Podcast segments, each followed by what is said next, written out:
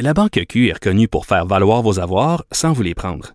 Mais quand vous pensez à votre premier compte bancaire, tu sais, dans le temps à l'école, vous faisiez vos dépôts avec vos scènes dans la petite enveloppe. Hmm, C'était bien beau. Mais avec le temps, ce vieux compte-là vous a coûté des milliers de dollars en frais, puis vous ne faites pas une scène d'intérêt. Avec la Banque Q, vous obtenez des intérêts élevés et aucun frais sur vos services bancaires courants. Autrement dit, ça fait pas mal plus de scènes dans votre enveloppe, ça. Banque Q. Faites valoir vos avoirs. Visitez banqueq.ca pour en savoir plus. Pendant que votre attention est centrée sur cette voix qui vous parle ici, ou encore là, tout près ici, très loin là-bas, ou même très, très loin. Celle de Desjardins Entreprises est centrée sur plus de 400 000 entreprises partout autour de vous. Depuis plus de 120 ans, nos équipes dédiées accompagnent les entrepreneurs d'ici à chaque étape pour qu'ils puissent rester centrés sur ce qui compte, la croissance de leur entreprise.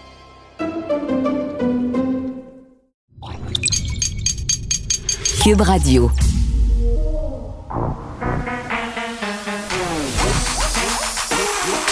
Elle a une opinion sur tous les sujets. Pour elle, toutes les questions peuvent être posées. Geneviève Peterson. Cube, Cube, Cube, Cube Radio. Salut tout le monde, bienvenue à l'émission. On commence euh, en dénonçant un geste de cabochon. Et oui, la fermeture du tunnel Louis-Hippolyte Lafontaine en fin de semaine à Montréal, en plein Grand Prix. Tu sais, alors, euh, Caroline, qu'est-ce que tu me dis? Pas sûre. alors, alors qu'on a. Oui, oui, ils vont l'annuler, c'est ça, la fermeture euh, du tunnel, parce que ça avait juste aucun bon sens. Tu sais, quand je dis un move de cabochon, c'est ce que je veux dire. C'est probablement qu'on avait pensé à rien de tout ça. On le sait, là, déjà aujourd'hui, ce matin, je me promenais en ville. J'ai jamais vu autant de circulation, puis j'ai jamais vu autant de chantiers non plus. Là, ça, il faut bien le spécifier. Euh, les cônes sont partout, puis bon, euh, on l'a dit à la ville de Montréal cette année là, on met les bouchées doubles, mais je sais pas si vous êtes un automobiliste en ville, là, mais je J'essaie de respirer quand je conduis habituellement. J'essaie de pas m'en faire euh, avec le trafic. Ça vient avec le territoire. J'essaie de prendre mon auto le moins souvent possible. Mais là, j'avais pas le choix et, et ça a juste aucun bon sens. Et là, évidemment, le ministère des Transports qui revient en arrière parce que c'était vraiment illogique. La ville se remplit déjà. Le stationnement ici au bureau qui va ouvrir le soir, la nuit, euh, pour permettre d'accueillir les gens qui vont converger vers la ville pour profiter des festivités de la F1 quoi qu'on en pense. Donc, donc c'est ça. Et j'ai fait le plein tantôt dans, dans, mon, dans mon auto. Et ce sera une pierre de plus sur l'édifice de Geneviève va se promener en vélo électrique autant qu'elle peut. 134 pièces. 134 dollars pour faire le plein de ma voiture. C'est un record, là. J'ai jamais payé ça.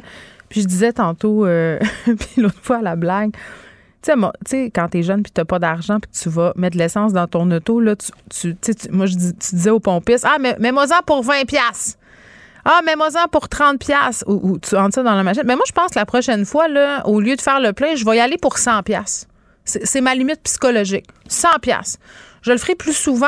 On dirait que ça va me faire moins mal au cœur. Mais, mais vraiment, là, euh, ça, ça plus aucun, aucun, aucun sens. Euh, puis ça, c'est sans compter tout ce qui grimpe autour. Là. Bon, on radote la même affaire sur l'inflation depuis des jours, mais on dirait que depuis quelques semaines, particulièrement celle-ci, ça, nous frappe en pleine face comme un deux par quatre. Donc, bravo, pas bravo au ministère des Transports euh, qui, bon, est revenu, remis la pâte à dents dans le tube euh, parce que, bon, c'était vraiment pas une bonne idée de fermer le tunnel en fin de semaine. Parler un peu de la, de la polémique du jour, parce qu'il y en a toujours une, vous le savez. Oliver Stone, euh, un réalisateur éponyme, un, un, grand réalisateur très, très connu pour ses films euh, comme Platoon, Natural Born Killer. Bon, vous le connaissez tous, là. Vient à Québec pour le festival de cinéma. C'est un, beau festival, le festival de cinéma de Québec. Là, euh, on réussit à attirer justement des têtes d'affiche comme Oliver Stone. La présentation est absolument incroyable. Et là, ça fait pas l'affaire de tout le monde parce que Oliver Stone a des opinions, disons, assez problématiques. Isabelle Haché écrivait là-dessus dans la presse ce matin. Chantal Guy aussi, il est allé de, de son avis. Euh, c'est quelqu'un qui, est pro-Vladimir Poutine, qui est pro-russe, qui a dit un peu partout que les Ukrainiens méritaient leur sort, euh, est allé de, de salve aussi contre l'OTAN. Mais, mais bien avant ça, Oliver Stone, qui est un personnage éminemment controversé là, pour ses diverses positions, notamment dans l'affaire JFK, euh, c'est un espèce de révisionniste de l'histoire slash complotiste. Là. Je veux dire, je suis pas une spécialiste, je n'ai pas fait l'exégèse de tous ses propos, mais, c'est ce qui ressort. Et quand on suit un peu le bonhomme, ben, on se rend compte que, bon, c'est peut-être pas la personne que j'aurais envie d'avoir à souper chez nous pour échanger. Après ça, maintenant qu'on a dit ça, euh, est-ce que de l'inviter au Festival d'été de Québec, c'est une erreur? Est-ce que de demander aux gens de, de pas un certain boycott, mais un, certain appel à l'annulation d'Oliver Stone, euh, Jean-François Lépine, qui s'est fait un peu vilipender là, parce qu'il va faire une entrevue avec lui. Puis tu sais, regardez, on réfléchit tout haut, là. C'est compliqué ces affaires-là. Euh, je disais tantôt à Benoît, euh, tu sais, ce fameux je est un autre. Là. quand on dit il faut pas assimiler euh, l'œuvre à son créateur, je, veux bien, là, mais, mais ça, c'est la formule facile. Puis je m'explique, là. Moi, je suis plus capable de regarder un film de Woody Allen sans penser à ce qu'il a fait, euh, ces dénonciations dont il a fait l'objet. Même affaire pour Roman Polanski. J'irais jamais voir un show où Bertrand Cantat joue de la musique. Euh, je serais pas capable euh, d'aller voir peut-être Éric Lapointe en spectacle. Pourtant, je suis game de chanter ses chansons au karaoké. Pourtant, j'écoute du Michael Jackson des fois chez nous avec mes enfants.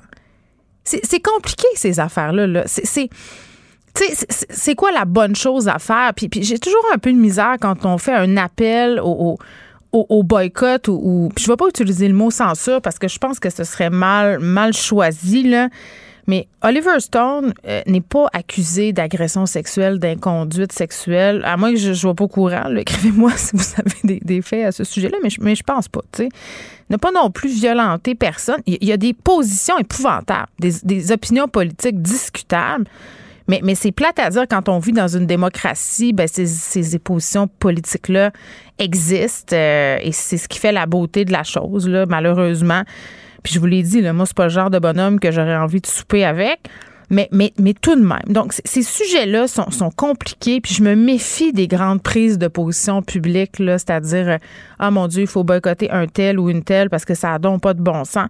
C'est plus compliqué que ça. Puis, tu sais, l'exemple de Michael Jackson, il est bon, parce que plusieurs personnes qui m'ont souvent dit, ça n'a pas de bon sens. Si c'est un pédophile, s'il a abusé d'enfants dans son ranch de Neverland, comme les documentaires, puis plein de monde le prétend, mais, mais je continue de l'écouter pareil parce que c'est bon sa musique, puis tout ça ça nous met dans des drôles de positions. Donc, je pense que c'est à chacun de faire ses choix en fonction de, ce qu'il connaît, des faits qui sont avérés, qui se sont rendus jusqu'à nous. Et, puis que cet homme-là, Oliver Stone, soit, entre guillemets, la vedette du Festival d'été de Québec. OK, c'est peut-être qu'on aurait pu faire un autre choix, mais, mais là, c'est ça. Il est là. Donc, j'espère que ce soir, Jean-François Lépine va lui poser les questions adéquate. Hein, les petites questions. Puis en même temps, ça dépend c'est quoi son mandat, mais, mais c'est un journaliste. Fait de la politique internationale.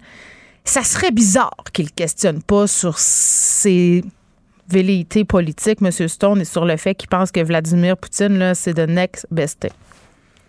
Je pense que c'est ce qui a fait sursauter le procureur de la Couronne. Nicole Gibault. J'en ai un ras-le-bol de ces gens-là. À mon sens, c'est de l'intimidation. Geneviève Peterson. C'est ça. si sauve en marchette, on aura le temps de le rattraper. La rencontre. mais toi, comme juge, est-ce que c'est le juge qui décide ça? Comment ça marche? Oui, oui, oui, oui, oui, oui, oui. C'est le juge. La rencontre Gibault-Peterson. Nicole Gibault, ex-juge et présidente désormais de la campagne de Centraide en Outaouais. Nicole, bravo, on apprend ça aujourd'hui. Tous les honneurs sont pour toi. Ben honnêtement, c'est vraiment c'est quelque chose. D'abord, je, bravo. Ben, oui, j'ai l'appel que j'ai eu pour voir si j'étais intéressée au moins de les rencontrer. Ben, tu sais, on dit pas non à Centraide parce que c'est vraiment un organisme extraordinaire. On dit pas non, mais peut-être qu'on peut-être qu'on n'est pas euh, peut-être qu'on pense qu'on peut pas le faire. Oh, tu te sentais-tu imposteur? Voyons donc. Ben, je, tu sais, quand tu sais pas de quoi il s'agit vraiment, qu'est-ce que, qu'est-ce que, qu'est-ce qu'il te demande euh, Est-ce que, est-ce que je peux remplir ce, ce rôle-là? Puis, en fin de compte, Mm. euh, mon Dieu Seigneur, ils m'ont ouvert les portes longs, euh, très, très grandes. Il y a tellement de, des équipes euh, responsables. Tu sais, c'est- c'est vraiment... Puis, Mais qu'est-ce que tu vas Ouais. faire? Ce, ce sera quoi ton rôle euh, auprès de ben Centraide? là, euh, garde, euh, j'ai posé la même question, pour me Gol, il va falloir qu'on ait plusieurs rencontres. là. Pour le moment, si on te demande ça, là, cette question-là, c'est parce que t'es pas encore complètement euh, formé dans la situation. Tu- C'est sûr que je vais aller rencontrer des organismes, c'est sûr que je vais participer à des choses. Euh, et, et- Parce que Centraide, ce qu'ils font, Nicole, pardonne-moi, c'est, une espèce de dispatch euh, d'aide pour des organismes communautaires. C'est ça, ou des Ouais, organismes ben, qui en viennent t'en fait- aide pour différentes causes aussi, là. Oui, en fait, honnêtement, là, je, je, le, le mot qui me vient à l'idée puis qui est essentiel, c'est un filet social. Exact. Parce que c'est 83 organismes dans ma région à moi et euh, qui ont couvert plein d'affaires. Là, puis que, tu sais, on a eu plusieurs choses dans, no- dans notre région. On a eu deux inondations alors que j'avais deux pieds dedans. On avait euh, une tornade alors que j'étais dedans aussi. Je sais ce que c'est ces gens-là, moi, qui se promenaient partout puis qui aidaient les gens. puis qui, qui Ouais. font partie de différents organismes. Peu importe l'argent que tu as dans ton portefeuille, un petit café puis un sourire alors que tes yeux pleins d'eau parce que t'en peux plus, là. Alors, euh, je, je sais que c'est extrêmement important le travail qu'ils font dans tout, c'est grand l'Outaouais, c'est Oui. énorme le territoire à couvrir, mais je me sens très, très bien épaulée, j'étais surtout très honorée, et j'ose espérer en toute humilité que je vais être à la hauteur de la tâche, qu'on me demande, mais... Ah, je suis pas inquiète. Je suis pas inquiète, Nicole. Puis, tu sais, des fois, on se pose la question à quel organisme donner. Il y en a tellement. Euh, Puis, tu sais, les gens sont inquiets aussi. Est-ce que mon don va vraiment être utilisé pour aider du monde, aider des Oui. gens? Ben, Centraide, c'est une bonne façon que, de s'assurer que tout ça est fait. Dans les Oui, règles de l'art. Ils sont très, très intègres. Puis moi, je me suis assurée de ceci, la rigueur. Ben, tu connais, je suis tellement authentique. C'est la première question que j'ai posée. Sans comment, doute où pas. Ça, Oui. où ça s'en va, puis je veux pas me faire me faire coincer dans quelque chose qui me dise ah c'est pas allé à ta à bonne place, mais c'est très très très rigoureux euh, comme euh, comme système puis Exact. comme organisme. Bon, ben bravo. euh, Puis on, on te souhaite, on te souhaite bonne chance. Je pense que Centraide a trouvé une excellente présidente de cette campagne-là. merci. OK. Dis son nom, Nicole. Cette page Facebook là, qui, il y a deux ans, a fait beaucoup jaser parce que c'était une page de dénonciation où, bon, des personnes témoignaient d'inconduite sexuelle, d'agression Ouais. sexuelle dont ils et elles auraient fait l'objet. C'est devenu aussi un site web, dit son nom, une espèce de base de données. Évidemment, ça posait toutes sortes de questions éthiques à l'époque. Il y a des gens qui se ramassaient sur cette liste-là, ne savaient même pas pourquoi. Des homonymes aussi, là. Exemple, euh, deux Nicole Gibault. Tu sais, euh, toi, tu t'appelles Nicole Gibault, t'as rien fait. Puis là, il y a une autre Nicole Gibault sur la liste qui a fait des affaires épouvantables. Donc, les gens avaient beaucoup de conséquences. Et ce qui était vraiment problématique, c'était le côté anonyme. C'est qu'on savait pas qui était derrière cette page-là, puis souvent qui étaient les dénonciations, qui étaient derrière ces dénonciations-là. Puis il y a eu des litiges, tu sais. Puis bon, on a parlé entre autres de Jean-François Marquis qui a poursuivi, euh, dit son nom. euh, puis ces administrateurs-là ont demandé l'anonymat. Il y en a une qui a dévoilé qui elle était. L'autre, euh, vraiment, ne voulait pas que son identité soit dévoilée. Et là, le juge a tranché. La Cour d'appel a dit pas d'anonymat pour les administratrices de dit son nom. Non, parce que le principe veut que euh, bon, d'abord, premièrement, on parle de victimes, s'il vous plaît, alléguées. Oui. Qu'on T'as remarqué mon beau conditionnel? Oh oui. Hein, que j'ai appris ça oui. avec toi. Mon conditionnel, Nicole, là, je le maîtrise à cette heure, là, et que boy de la la. Oh oui. Eh, non, mais c'est vraiment important. Bien Pourquoi? sûr. Parce que, de- de- comme tu dis, il y a des homonymes, il y a toutes sortes de choses, qu'il y a des gens, il, il peut avoir toutes sortes de mauvaises personnes qui ont décidé de mettre des noms là-dessus pour, bon, causer toutes sortes de problèmes. Mais- Puis il y a des vraies dénonciations aussi. C'est ça qui est poche. Puis parce qu'on pense ça, ben ça fait du tort aux vraies victimes. Tout Ouais. ça, là, c'est un Ben, sac de nœuds. Là. Mais, mais c'est dommage là pour ceux et celles qui pensent que c'est la façon de réparer un système entre guillemets oui. judiciaire qui fonctionne pas euh, ou la lenteur aussi ou ça. Mais on ne peut pas se permettre de déclarer sur la place publique, dans les réseaux sociaux, sur des listes, sans le nom, sans dévoiler, puis après ça dire toutes sortes de choses, mais pas être responsable de quoi que ce soit. Puis c'est ça que la Cour d'appel puis la Cour supérieure avait dit. Et la Cour d'appel a confirmé. Écoutez, quand vous avancez quelque chose, euh, ben il faut l'assumer jusqu'au bout. Puis si vous avez, vous avez une, une faute dans ce que vous déclarez. Il faut que vous assumiez cette faute-là. Et jusqu'au bout également, parce que c'est pas vrai qu'on peut tout simplement dire n'importe quoi. Non. Puis même, Et- puis, Nicole, est-ce qu'on va le rappeler assez que même si c'est vrai ce qu'on dit, ça peut être considéré comme la diffamation? Ben, tout à fait. si on, est, On le répétera jamais assez. Et puis, c'est ça qui est terrible. Puis, je veux dire, c'est pas parce qu'on veut minimiser, parce qu'il y en a des vraies victimes bien même sûr. qui sont alléguées, là. Jusqu'à les faux témoignages, ils sont minimes. Là. On- on- les, les statistiques le prouvent quand même bien. Là. Oui, si oui, on écoutait pas- oui, euh, La victime parfaite au documentaire auquel tu participes, c'est bien expliqué. Mais, mais aussi, il y, y a des gens qui, par des vengeances, peuvent Bien dire sûr. pas pour une vengeance. Alors, non, je pense, moi, je suis pas surprise du tout de la décision de la Cour d'appel. Je ne l'étais pas pour la Cour supérieure. On avait jasé de ça ensemble parce que ça nous intéressait toutes les deux beaucoup. Et là, ben, c'est clair, là, euh, pour le moment, c'est, c'est, c'est, c'est, c'est ça. Il va falloir que A, point A, si ma mémoire est bonne, là, euh, déclare son nom. Oui. Non, elle ne pourra pas continuer parce que c'est une obligation là, de, de, de vérification là, nécessaire dans Mm. ce dossier-là. Parce que euh, bon, l'autre c'est Delphine Bergeron, là, mais cette, cette, cette fille, euh, cette fille-là, AA, là, comme euh, comme elle est décrite dans, dans la documentation pour le moment, qu'est-ce qui arrive si elle refuse de dévoiler son identité? Ben, tant qu'à moi, elle ne pourra pas continuer. On va tout simplement faire des requêtes nécessaires pour euh, évacuer sa demande ou quoi que ce soit, là où on va. Parce que, je veux dire, où est-ce que c'est une ordonnance du tribunal? Là, j'ai pas le, dossier devant moi, ni la décision, mais si effectivement on ordonne à quelqu'un par une décision de déclarer son nom, ben évidemment, on sait que des ordonnances du tribunal qui sont bafouées, ben c'est susceptible d'outrage au tribunal. Est-ce qu'on ira jusque-là? J'ai aucune idée. Mais si c'est ordonné de dire son nom dans un délai de temps, alors oui, euh, c'est briser une ordonnance du tribunal, c'est la conséquence. Ça, peut être un outrage au tribunal. Témoignage percutant d'une victime d'agression sexuelle à l'adolescence pendant 30 ans. Euh, un, un jeune homme de Québec a pu vivre, euh, excuse-moi, je me reprends, pendant 30 ans, cet agresseur-là a pu vivre sous les radars, euh, a poursuivi une carrière de photographe en toute impunité, euh, alors qu'il avait fait quand même de, de nombreuses victimes. C'est vraiment un cas, Nicole, euh, où justement, cette victime-là, en voyant d'autres personnes parler, sortir, s'est dit, ben là, ça va faire, c'est pas vrai que cet homme-là va pouvoir vivre sa vie puis s'en sortir comme ça.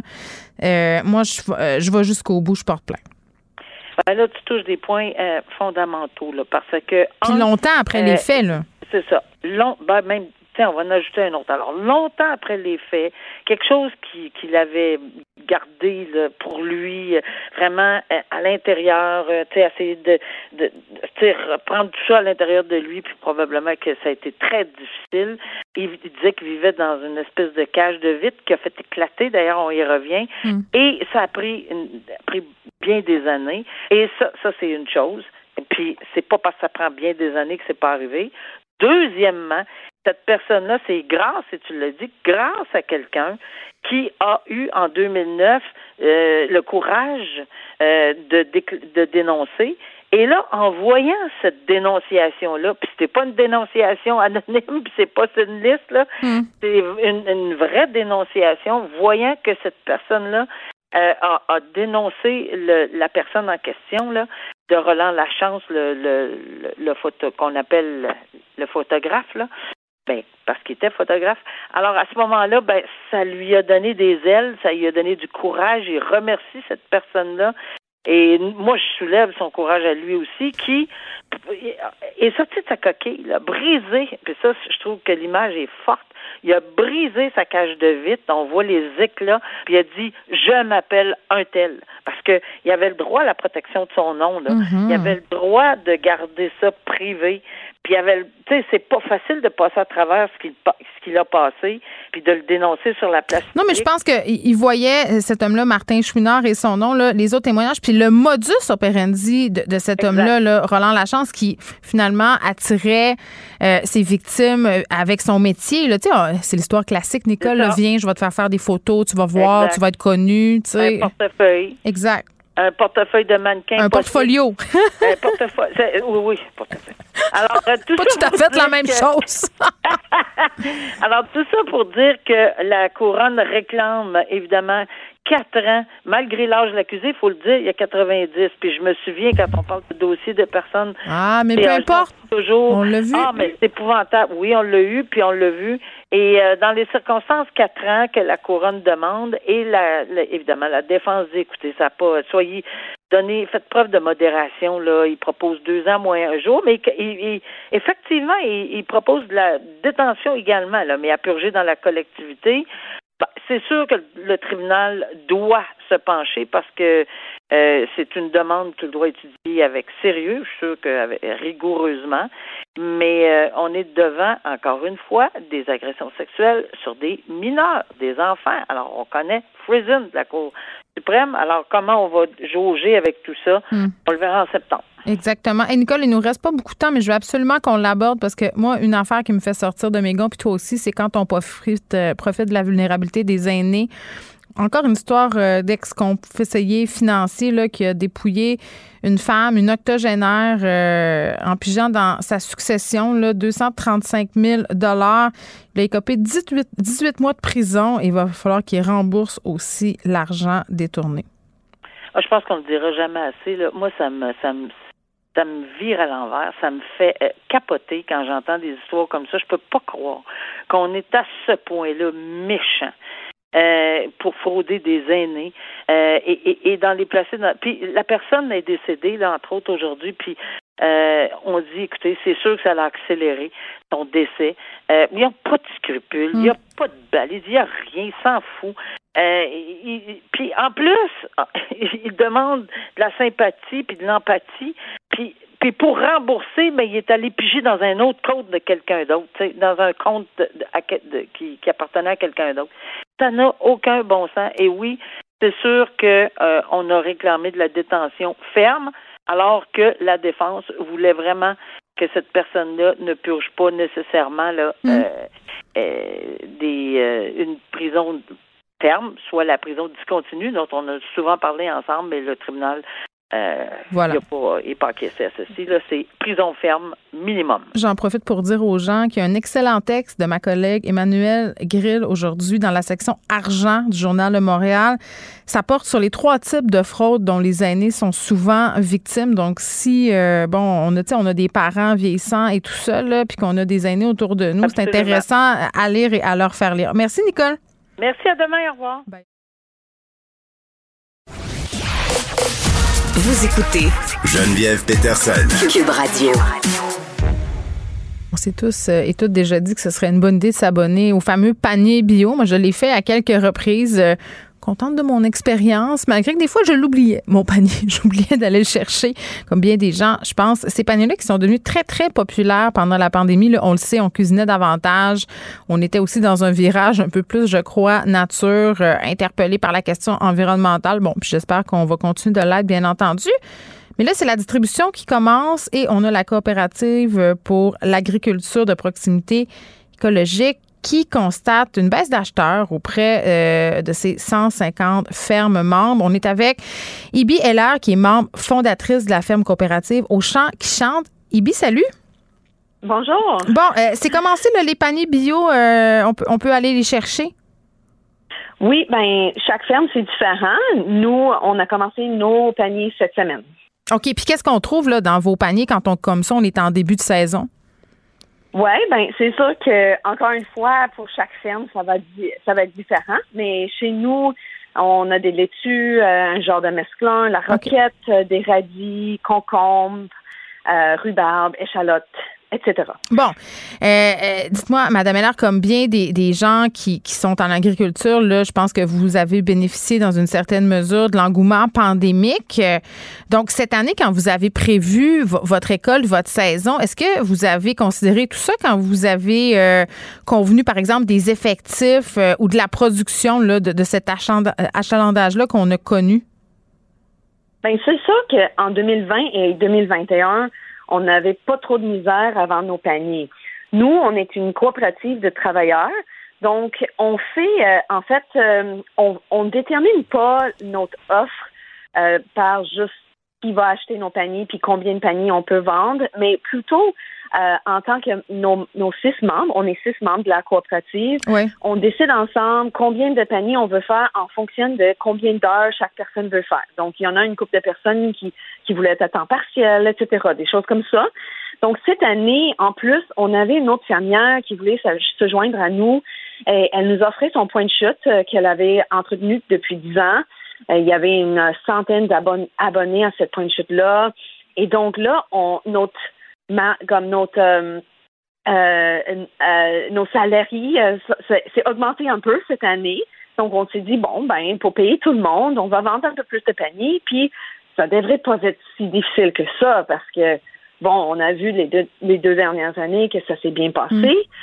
Euh, puis en plus, on prend un autre point de chute, euh, un autre point de livraison de légumes. Donc, c'est euh, ça. Vous aviez euh, une pensée positive par rapport à cette saison-là. Puis là, je suis pas en train de dire qu'elle sera pas belle, cette saison-là, Ibi. Mais, mais en même temps, là, ce qu'on dit, c'est qu'il y a une baisse, une, une baisse au niveau de la demande. Vous, vous expliquez ça comment? Exact.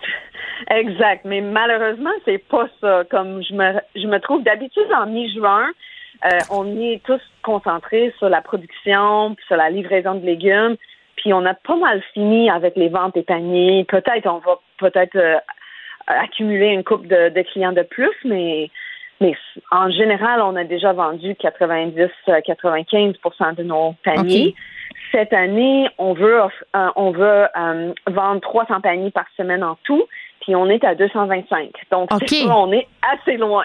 Vous êtes loin de vo- votre objectif. Euh, puis puis c'est c'est pourquoi cette baisse-là, elle est due à quoi, selon vous? Ben, c'est très, c'est une bonne question. Puis c'est ça, j'ai pas fait une sondage général, mais j'ai entendu deux choses de mes anciens clients. Ben, une chose, c'est une sorte de comme, bon, ça fait deux ans qu'on est confiné, euh, qu'on cuisine beaucoup, puis maintenant les restos sont ouverts, on veut voyager beaucoup, puis on veut Ah ouais. juste pas avoir cet engagement du panier. Oui. Puis je comprends. Par contre, nous, en comme plein d'autres fermes dans, la- dans le réseau des fermiers de famille, euh, on offre, on est quand même très flexible sur l'offre. Euh, on peut s'abonner sur seulement 9 des 22 semaines chez nous, etc. Mais bon, je comprends que des fois, ça peut être assez lourd l'engagement du panier. Oui, puis gérer le panier aussi. Non, oui, moi, je l'oubliais des fois. Puis d'autres fois, je savais pas quoi faire. Puis le truc que j'avais trouvé, c'était de le partager avec mes voisins. On se disait, Oui, bon, ben, on, on va faire ça. exact. Mais, mais là, Ben, c'est cher, tu sais, parce que les gens veulent pas perdre de nourriture, là. C'est de plus en plus cher. Tout coûte plus cher. Le panier bio aussi, j'imagine, là. Oui, exact. C'est, c'est plus ou moins la deuxième raison. Puis la raison qui est plus inquiétante pour moi, qui, qui revient, c'est que j'ai du monde qui me dit, bon, c'est avec le prix de tout qui augmente cette année, ah, je suis pas sûre que je serai capable ou en mesure de s'abonner au panier. Mais c'est comme un luxe, hein, le, le- le bio. C'est encore malheureusement Ben, perçu comme ça, comme, comme quelque chose qui, je pense qui- que c'est perçu comme ça, mais Oui. que ce n'est pas en réalité. Parce que, honnêtement, si on compare nos prix euh, à l'épicerie, euh, même, même nos prix, vu qu'en panier, on donne un gros rabais à cause que c'est déjà prévendu, puis euh, c'est direct à la cliente, donc on peut se permettre de. Il y a pas de- d'intermédiaire. Exact. Donc, euh, c'est sûr que les paniers directs euh, que vous allez trouver sur le réseau des fermiers de famille, euh, c'est sûr qu'avec eux, vous avez le meilleur, euh, comme, comme tous les fermes là, je- j'en suis sûre que ça offre la meilleure val- valeur pour le, le moins cher qu'à l'épicerie. Comment? Euh, moins cher qu'à l'épicerie. Oui, ben oui, c'est sûr moins cher que bio en épicerie, euh, puis peut-être dans certains cas même moins cher que conventionnel en épicerie. Euh, mais mais bon, euh, donc nous on a décidé en fait de augmenter. Nous on a toujours fait un programme de panier solidaire. Donc on offre euh, à tout le monde, peu importe euh, la raison pourquoi. Si vous me dites que vous n'êtes pas en mesure de payer le plein prix, on, on offre des rabais. Donc, euh, 30 à 50 ou même plus de pourcents de rabais sur les paniers pour permettre que ça, soit vraiment accessible à tout le monde. Et d'habitude, on reçoit à peu près 5 000 en dons qu'on met directement à des paniers euh, pour, pour, ce programme de panier solidaire.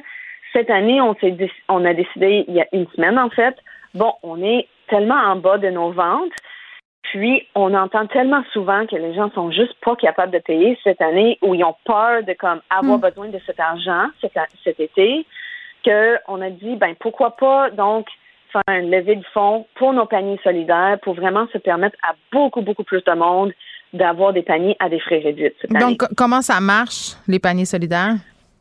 Donc, euh, il faut juste s'inscrire sur notre site web en mentionnant dans la petite section commentaires que vous aimeriez avoir un panier solidaire. Et euh, je vous reviens avec un courriel. On s'entend sur le montant. Je pose aucune question. Puis voilà, c'est fait. Bon, ben c'est quand même assez simple, puis ce serait dommage que ces légumes-là se perdent. On est dans une conversation sur le gaspillage alimentaire. Puis je, le rappelle, ces, ces légumes-là qui sont souvent moins chers qu'à l'épicerie. Eh bien alors, merci beaucoup. Ben merci. Puis si pour s'il y a du monde qui veut faire des dons, on, euh, parce que c'est ça, on livre des paniers juste à une coupe de place. Mais si vous voulez un panier de quelqu'un d'autre, euh, va chercher sur le réseau des fermiers de famille ou si Il vous voulez trop faire tard. un don, euh, n'importe qui peut faire un don chez nous. merci. Oui, c'est ça. Merci beaucoup, euh, Madame Heller. Madame Heller, qui est membre fondatrice de la ferme coopérative aux champs qui chante. La Banque Q est reconnue pour faire valoir vos avoirs sans vous les prendre. Mais quand vous pensez à votre premier compte bancaire, tu sais, dans le temps à l'école, vous faisiez vos dépôts avec vos scènes dans la petite enveloppe. Hmm, C'était bien beau. Mais avec le temps, ce vieux compte-là vous a coûté des milliers de dollars en frais, puis vous ne faites pas une scène d'intérêt. Avec la Banque Q, vous obtenez des intérêts élevés et aucun frais sur vos services bancaires courants. Autrement dit, ça fait pas mal plus de scènes dans votre enveloppe, ça. Banque Q, faites valoir vos avoirs. Visitez banqueq.ca pour en savoir plus. Pendant que votre attention est centrée sur vos urgences du matin, vos réunions d'affaires du midi, votre retour à la maison ou votre emploi du soir, celle de Desjardins Entreprises est centrée sur plus de 400 000 entreprises à toute heure du jour. Grâce à notre connaissance des secteurs d'activité et à notre accompagnement spécialisé, nous aidons les entrepreneurs à relever chaque défi pour qu'ils puissent rester centrés sur ce qui compte, le développement de leur entreprise.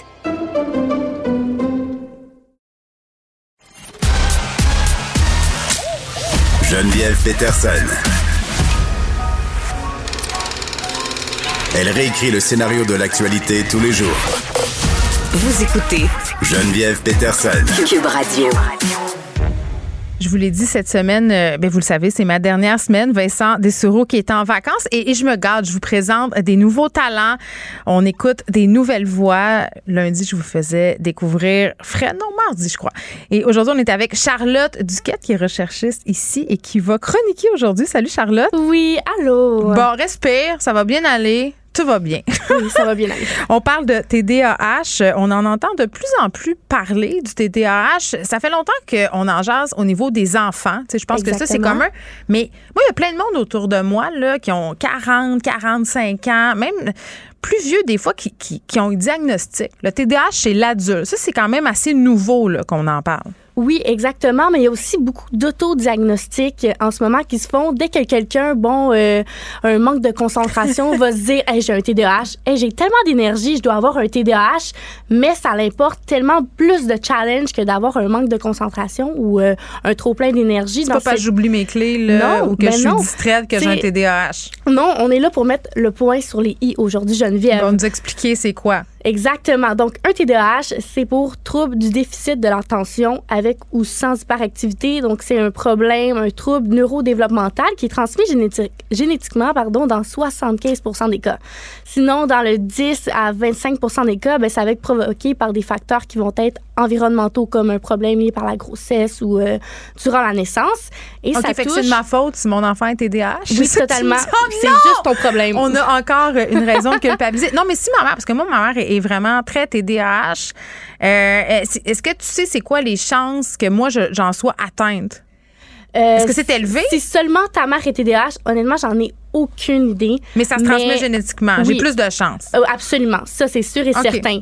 Et ça touche 5 à 6% de la population, que ce soit hommes, femmes, enfants, tout âge confondu. Juste ça? Oui. On en parle tellement que j'ai l'impression qu'il y a quasiment la moitié du Mais monde qui c'est est ça, TDAH. l'autodiagnostic. Les gens pensent tous qu'ils sont TDAH alors Mais- que c'est faux. C'est intéressant ce que tu dis, Charlotte, parce qu'il y a un dossier ces jours-ci dans le devoir sur le fléau, justement, des autodiagnostics sur, sur Internet, sur les médias sociaux, entre autres la plateforme TikTok. Mhm. C'est vrai que c'est- c'est une arme à double tranchant. C'est-à-dire que tu vas sur cette plateforme-là, puis tu sais, on était isolés pendant la pandémie. Puis là, souvent un peu triste et malheureux. Hein? Bon, tu regardes des vidéos, puis là, tu fais aïe, aïe, cette fille-là, elle a un trouble de la personnalité limite. Puis quand tu parles d'elle, on dirait que c'est moi. Mais, mais ça reste des, des témoignages très personnels. Il faut se méfier de tout ça. Là. Ben, c'est tout comme quand on a des symptômes, puis là, on veut savoir c'est quoi qu'on a. c'est qu'on cancer. va sur je, je te le dis, c'est toujours le cancer, puis c'est toujours grave. c'est ça. Et euh, savais-tu que 90% des adultes qui sont atteints ben, n'ont pas de diagnostic? Ça m'étonne pas du tout parce que les gens veulent pas y aller. Exactement, mais aussi parce qu'avant, dans les années 70, 80, ben, on n'en parlait pas. Donc, euh, un enfant qui dérangeait, un enfant qui était turbulent, ben, ben c'était un enfant à problème. C'était pas quelqu'un avec des difficultés d'apprentissage. Puis il y a aussi plusieurs facteurs qui, euh, qui, qui sont en fait des raisons pourquoi le TDAH euh, est passé sous le radar durant l'enfance, comme par exemple si l'enfant était beau à l'école. Mhm. Euh, Mais c'était calme aussi parce qu'on a cette idée-là là, du TDAH qui tourne en rond autour là, de la pièce sans arrêt. Mais il y a du monde qui sont TDA puis qui n'ont pas d'hyperactivité. Oui, aussi euh, si euh, l'enfant était dans une, dans une structure familiale très encadrante, sans le savoir, euh, ben euh, c'était propice à l'épanouissement de l'enfant, ou si euh, il pratiquait pratiquement euh, régulièrement du sport, euh, ça faisait en sorte que son trop plein d'énergie, ben pouvait quitter son corps et que ça faisait en sorte qu'il était plus concentré à l'école. Mon père est l'exemple parfait là, euh, de, de ce problème-là. Il est né en 1969, puis il a été diagnostiqué TDAH il y a à peine 15 ans de ça, là, à l'âge de 40 ans. Ça, ça peut changer la vie parce que euh, pendant des années, ces personnes-là peut-être se posent des questions. Ça, ça peut avoir un incidence sur la réussite scolaire. Des gens peuvent Mhm. abandonner l'école et tout ça. Quand, quand on parle, a appris finalement que c'est ça qu'il avait. Un, il était, c'est un monsieur là. Fait qu'est-ce qu'il était euh, réticent à, aller se faire diagnostiquer? Absolument pas, Non. parce qu'il savait que moi et mon frère, on avait un TDAH, donc il, il se disait, bon, ça doit être peut-être être pour ça Fait que, que je suis autant ça, là. perdue. Oui, Mais OK, mais euh, t'as quel âge là? j'ai 20 ans. Quand est-ce que tu t'es rendu compte que, mettons, ça c'était pas. ça opérait pas nécessairement comme le reste du monde, tes affaires? Je dois dire que c'est plutôt ma mère qui s'en est rendu compte, euh, puisque quand j'étais au primaire, je suis diagnostiquée depuis que je suis au primaire. euh, j'ai été passer des tests, puis là, ça faisait que du sens que j'étais un enfant avec un petit TDAH. T'es énervé ou pas de ah, absolument. Ah oui? Ah, absolument. Parce que moi, je travaille avec toi tous les jours, puis t'es assis sur ta chaise, là. Tout est beau. Oui, tu fais un ben, excellent travail. Ça, c'est le, le concertant. Ah! La magie du concertant, euh, et là, évidemment, on parle de médicaments, mais C'est délicat, hein, ce sujet-là. vous faites ce que vous voulez une fois que vous êtes diagnostiqué. Si vous voulez Mm. euh, avoir des médicaments, faites-le, mais si vous voulez trouver une autre manière aussi, là, c'est libre à vous, à tous. Ben, Patrick Lagacé avait écrit là-dessus dans la presse. Il avait dit euh, Moi, j'ai- eu un, une espèce de diagnostic de, de TDAH. Euh, puis il était premièrement un peu sur le derrière parce que justement, c'est quelqu'un qui réussit dans la vie, c'est quelqu'un qui gagne sa vie avec l'écriture. Puis on a tout euh, comme idée qu'il faut être super concentré pour écrire. Fait que pour lui, ça faisait pas de sens. A essayé le concerta, puis à un moment donné, il s'est dit ben non, moi, c'est pas pour moi ça. Je me sens pas bien là-dessus. Mhm. Fait qu'il y en a euh, des gens qui choisissent de ne pas la prendre, la médication. Ben, il y a aussi plusieurs médica- médications, c'est important de le dire, comme par Ah. exemple le Ritalin. Moi, j'en ai essayé plusieurs. Euh, C'est pas la même chose, Ritalin, concerta? Euh, ben, le Ritalin, là, c'est, c'est- je suis pas professionnelle, mais de ce que je sais, c'est que le, le Ritalin, c'est à courte durée. Donc, euh, par exemple, ça va faire effet trois heures si j'ai besoin de me concentrer durant mes devoirs, tandis que le Concerta, ça va être à longue durée. Donc, euh, j'en prends à 6 heures le matin, ça va faire effet jusqu'à 4 heures. Donc, toi, c'est depuis que tu es petite que tu le sais, tu as eu bon, des médicaments, tout ça. Euh, ton père, lui, quand il l'a su, ça a-tu été concerta? Ça a-tu été un choc? Fait que lui, il est sur le Ritalin. Mon père est sur le Ritalin. c'est beau à Noël me- chez vous? Mais euh, puis quand il a su qu'il avait un TDAH, ça faisait tellement de sens pour lui parce que c'était quelqu'un de très éparpillé. Euh, il commençait une tâche, allait en faire une autre Ah, Dieu. directement. Ça, c'est mon chum. Le porte Et- du frigidaire ouverte, le rond-poil, la brassée de lavage, puis il est parti euh, à une réunion. Exactement. Et le TDAH se manifeste en fait sous trois différentes manières. C'est Ah, j'ai différent peur. pour j'en ai un. Non! personne. OK, donc, OK, vas-y, soit vas-y. avec une dominance d'inattention. Donc, quelqu'un qui va être distrait lors des conversations. Il va avoir l'air de pas écouter. Il va te poser une question sur quelque chose que tu as déjà dit. Il va changer de sujet en plein de conversations. Ça n'aura pas rapport. J'en fais partie, malheureusement. Puis ça, c'est triste parce que des fois, ça peut être interprété comme un manque de respect, mais la personne Un qui est manque de atteinte... considération aussi. La personne qui est atteinte TDAH, ben, s'en rend vraiment pas compte. OK, c'est important de le dire, on fait pas exprès. Ensuite, sinon, euh, difficulté à terminer une tâche. Comme je disais, commencer quelque chose, être distrait, en faire une autre directement. Mais euh, l'anxiété aussi due aux tâches. Ça, ça se peut-tu euh, d'avoir toujours une liste dans sa tête, là, puis que là, tu t'angoisses sur le fait que tu n'es jamais capable d'en venir à bout de cette oui, liste-là? Parce mais que oui. ça, c'est quelque chose qui revient souvent. Je l'entends souvent. J'en fais partie de ces personnes-là. Ouais. Vraiment, ça m'angoisse d'avoir, de pas être capable de finir à temps tout ce que je veux faire durant ma journée. Mais, mais ta Vraiment. liste, tu, com- tu comprends que ta liste à Charlotte, elle se peut juste pas, hein? Oui. Elle est bien trop longue, Parce qu'on veut trop faire tout en même temps, puis en même temps, Ouais. on n'a pas les capacités nécess- nécessairement de les faire. Donc, tu as totalement raison. Est-ce que c'est facile d'obtenir un, un diagnostic? Parce qu'en ce moment, on le sait, là, avoir accès à des soins de santé, notamment des soins de santé mentale, c'est assez compliqué. Par exemple, chez vous, euh, ton papa, est-ce qu'il est allé au privé? Est-ce qu'il a été vu au public? C'est-tu son médecin de famille? Comment ça marche? Et malheureusement, j'ai aucune réponse à te donner là-dessus. Tu le sais pas? Parce que ça fait tellement longtemps, j'étais quand même assez plus? jeune, j'ai pas osé poser la question quand j'avais quand j'avais 10 Ouais. ans là. Parce que moi, je, j'ai fait une série de textes sur la, la santé mentale chez les ados, puis c'est- ce qui revenait souvent. Les écoles demandent des évaluations. Souvent, c'est par là que tu as accès à des, à des services. Puis après, il y a des super longues listes d'attente. Puis il y a une mère ici qui est venue pour euh, faire un témoignage, puis elle disait, ben moi, à un moment donné, j'ai payé pour le privé, puis après ça, euh, je me suis retrouvée avec le fait que l'école et le système de santé publique acceptaient pas l'évaluation au privé. Donc, c'est c'est quand même, euh, un, un- j'ai envie de dire, un long parcours du combattant avant Mhm. d'avoir accès à ces diagnostics-là, mais en même temps, une fois qu'on les a, on se sent peut-être pas mal mieux. On, a, Ben oui. on a une étiquette, en même temps, les gens n'aiment pas ça, les étiquettes, mais... Mais pas. oui, on, on se sent mieux parce que là, on sait pourquoi on est de cette manière-là. Puis avec ce diagnostic-là, ben, on peut savoir, bon, là, à partir de maintenant, qu'est-ce que je peux faire pour, pour améliorer ma qualité de vie, pour être moins distrait, pour être plus concentré, pour, pour, pour tout, en fait. Puis, euh, c'est c'est super important, en fait, pour pour avancer, puis tout ça. Et sinon, là, pour continuer dans notre euh, dans notre segment symptômes TDAH, euh, il peut aussi, il peut, le TDAH, pardon, peut aussi se se présenter avec une dominance d'hyperactivité et d'impulsivité. Donc, euh, avoir besoin d'occuper ses mains 24-7, de toujours gigoter la jambe en dessous de la table, ça peut faire partie de, Je de pense que je suis TDAH, Caroline. Parler- Oh, Achille aussi. Regarde, on est tous en train de s'auto-diagnostiquer. C'est ça le risque. C'est ça le risque. Achille, il danse en régie. Là, il se fait aller le pied. C'est vrai qu'il se fait toujours aller le pied. C'est vrai. Non, parler constamment, interrompre les gens, avoir besoin de dire ce qu'on a à dire sans arrêt, Mon Dieu. donner beaucoup Tous les animateurs sont-ils TDAH? on pourrait se poser la question. aussi donner beaucoup trop de détails pour des histoires minibles. Minibles. Donc, euh, prendre aussi prendre. La- Minimes, c'est ça. hein, je- mais, mais semble que ça se disait pas Oh non, je ça le se disait pas, mais c'est pas grave, on te pardonne. Minime. Merci. Trop de détours. sinon, Trop de détours. L'impatience. Ah ouais, Donc, mon le fait qu'on veut ça. que tout Oh, aille Seigneur. vite, tout le temps, attendre en file d'attente, le trafic, quelqu'un qui marche trop lentement, ça va monter à la Bon, tête. ben, je m'en vais consulter euh, Charlotte Duquette. Ça, c'est de ta faute. Merci. Mais ça fait plaisir. La Banque Q est reconnue pour faire valoir vos avoirs sans vous les prendre. Mais quand vous pensez à votre premier compte bancaire, tu sais, dans le temps à l'école, vous faisiez vos dépôts avec vos scènes dans la petite enveloppe. Hmm, C'était bien beau. Mais avec le temps, à ce compte-là vous a coûté des milliers de dollars en frais, puis vous ne faites pas une scène d'intérêt. Avec la Banque Q, vous obtenez des intérêts élevés et aucun frais sur vos services bancaires courants. Autrement dit, ça fait pas mal plus de scènes dans votre enveloppe, ça. Banque Q, faites valoir vos avoirs. Visitez banqueq.ca pour en savoir plus. Pendant que votre attention est centrée sur cette voix qui vous parle ici, ou encore là, tout près ici, très loin là-bas, Ou même très, très loin. Celle de Desjardins Entreprises est centrée sur plus de 400 000 entreprises partout autour de vous. Depuis plus de 120 ans, nos équipes dédiées accompagnent les entrepreneurs d'ici à chaque étape pour qu'ils puissent rester centrés sur ce qui compte, la croissance de leur entreprise.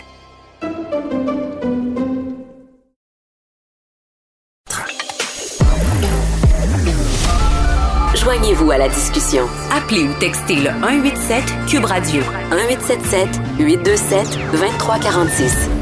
Bon, les imbroglios administratifs, euh, les demandes sans queue ni tête parfois des administrations, des municipalités.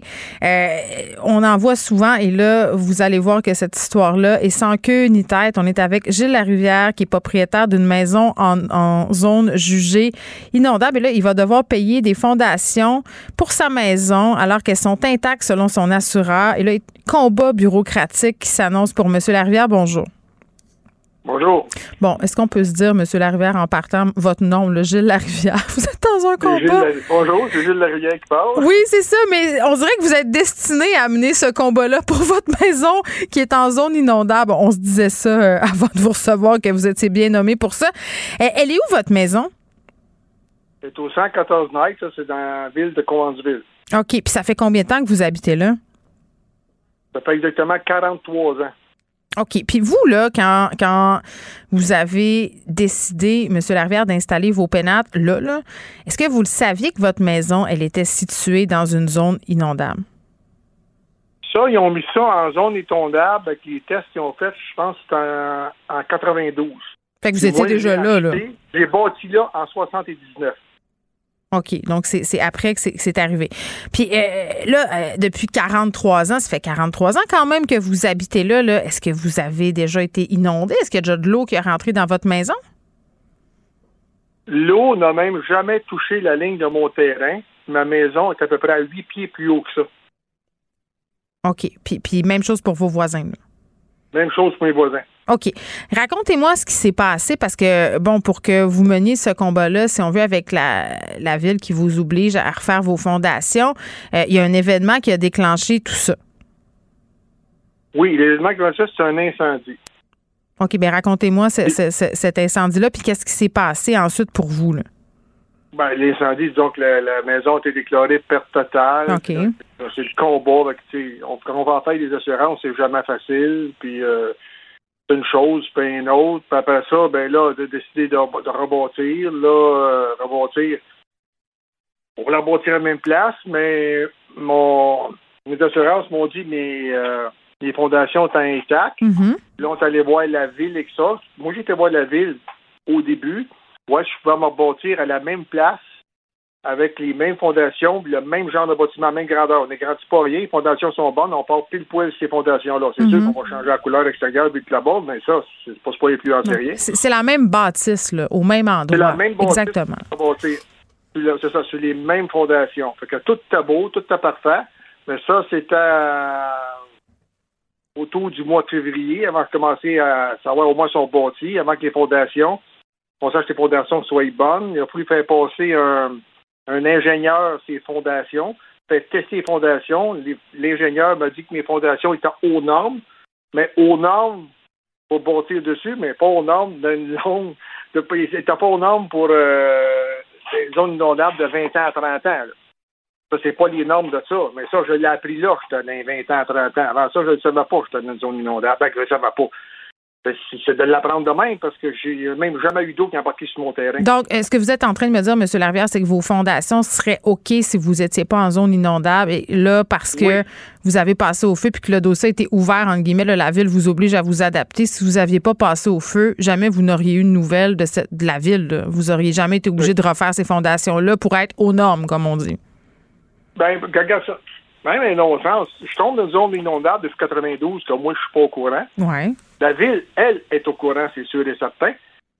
Et puis, euh, pas de nouvelles, pas rien. Tu peux Oui, parce que vous payez vos taxes municipales, vous, là, là, ils savent bien que vous Hein? habitez, vous payez vos taxes municipales chaque année. Là. Je veux dire, ils savent que vous habitez à cette adresse, dans ce secteur-là. Là, Je paye mes taxes, le plein montant à tous, à tous les ans. T'entends-tu qu'une maison qui est en zone inondable, a dévalue, puis C'est vrai. Oui. Que J'ai tout payé mes pleines taxes depuis 92, pas de nouvelles de rien. Les boys, hein? Je sais pas s'ils veulent pas le dire, parce que si tu le dis, tu es dans zone inondable, tu te fais dévaluer. Dans, dans ma tête à moi, ils vont avoir un réajustement de taxes. Ça serait à la baisse, c'est ça. Donc, Ben vous, oui, vous payerez moins cher de taxes.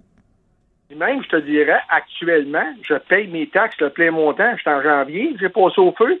J'ai payé mon premier bill de taxes, j'ai mon deuxième bill de taxes, j'ai le troisième à payer, puis il n'y a jamais rien qui a bronché. Je paye comme si je serais, mon plein, mon bâtiment sera là, en zone non inondable, le Mm. plein prix pareil. Puis, je suis même pas capable d'avoir un permis pour me rebâtir. Bon, là, vous expliquez ça à la ville euh, et leur position demeure la même. là. Ils vous obligent à refaire les fondations. Oui. Mais ça doit être un stress incroyable. Vous- vous- depuis des Ah. mois que vous êtes dans des, dans des échanges avec l'administration, euh, vous devez avoir des, des effets de ça, de ce stress-là? Ben, disons que ma femme est, est ses pilules, elle, parce que quasiment pratiquement en dépression. Là, des Ben hauts oui. et des bas, puis là, elle est plus activant. Moi, je t'avoue, le soir, là, je suis supposé rencontrer mon docteur demain, va lui demander qu'il me donne de quoi pour m'aider à dormir. Puis, il est rendu, je passe des mauvaises nuits. Là. On a rien que ça dans la tête tout le temps, ça lâche pas.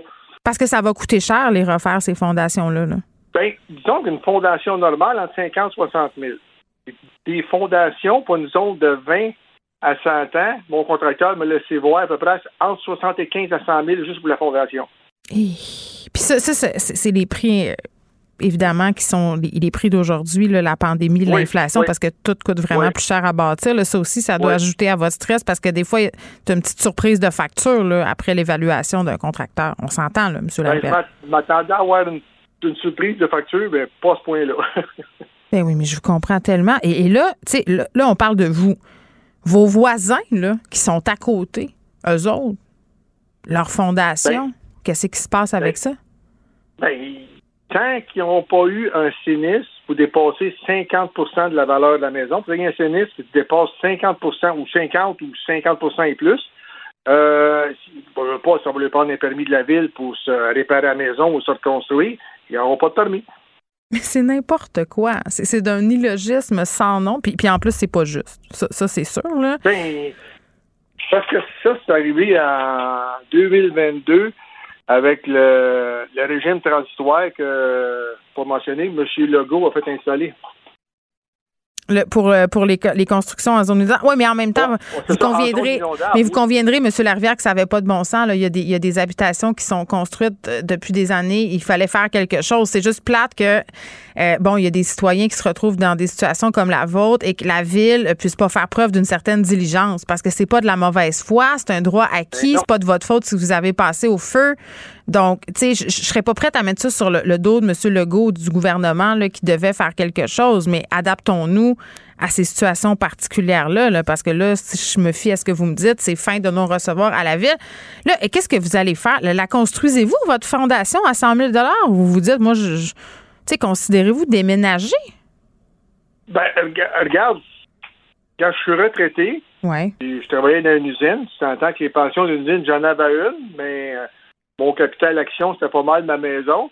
Oh non. C'est pas le jeu de ressortir autour de 100 000. Ben, on dit 100 000. 100 000 en partant juste pour la fondation. Puis ça, on peut peut-être avoir des surprises en bâtissant la maison. Tout est rendu tellement cher. Fait que, tu vois, c'est, d'après moi, c'est 104 000 en montant. Oui. Euh, à ma pension, mon chèque de pension, les chèques du gouvernement, puis ma petite euh, retraite du que je travaille, je pense pas d'avoir les moyens de me bâtir là. C'est trop cher en partant sur une fondation à 100 000 que n'importe où ailleurs, une fondation, euh, elle va être euh, 75% moins cher que ça. Puis comme l'assureur dit que votre fondation est intacte, ben l'assureur va pas payer pour ça. Est-ce que vous avez pensé à engager un expert en sinistre indépendant pour contester ça auprès de votre assureur? Ben, c'est ma, c'est ma, c'est ma, on n'est pas rendu là.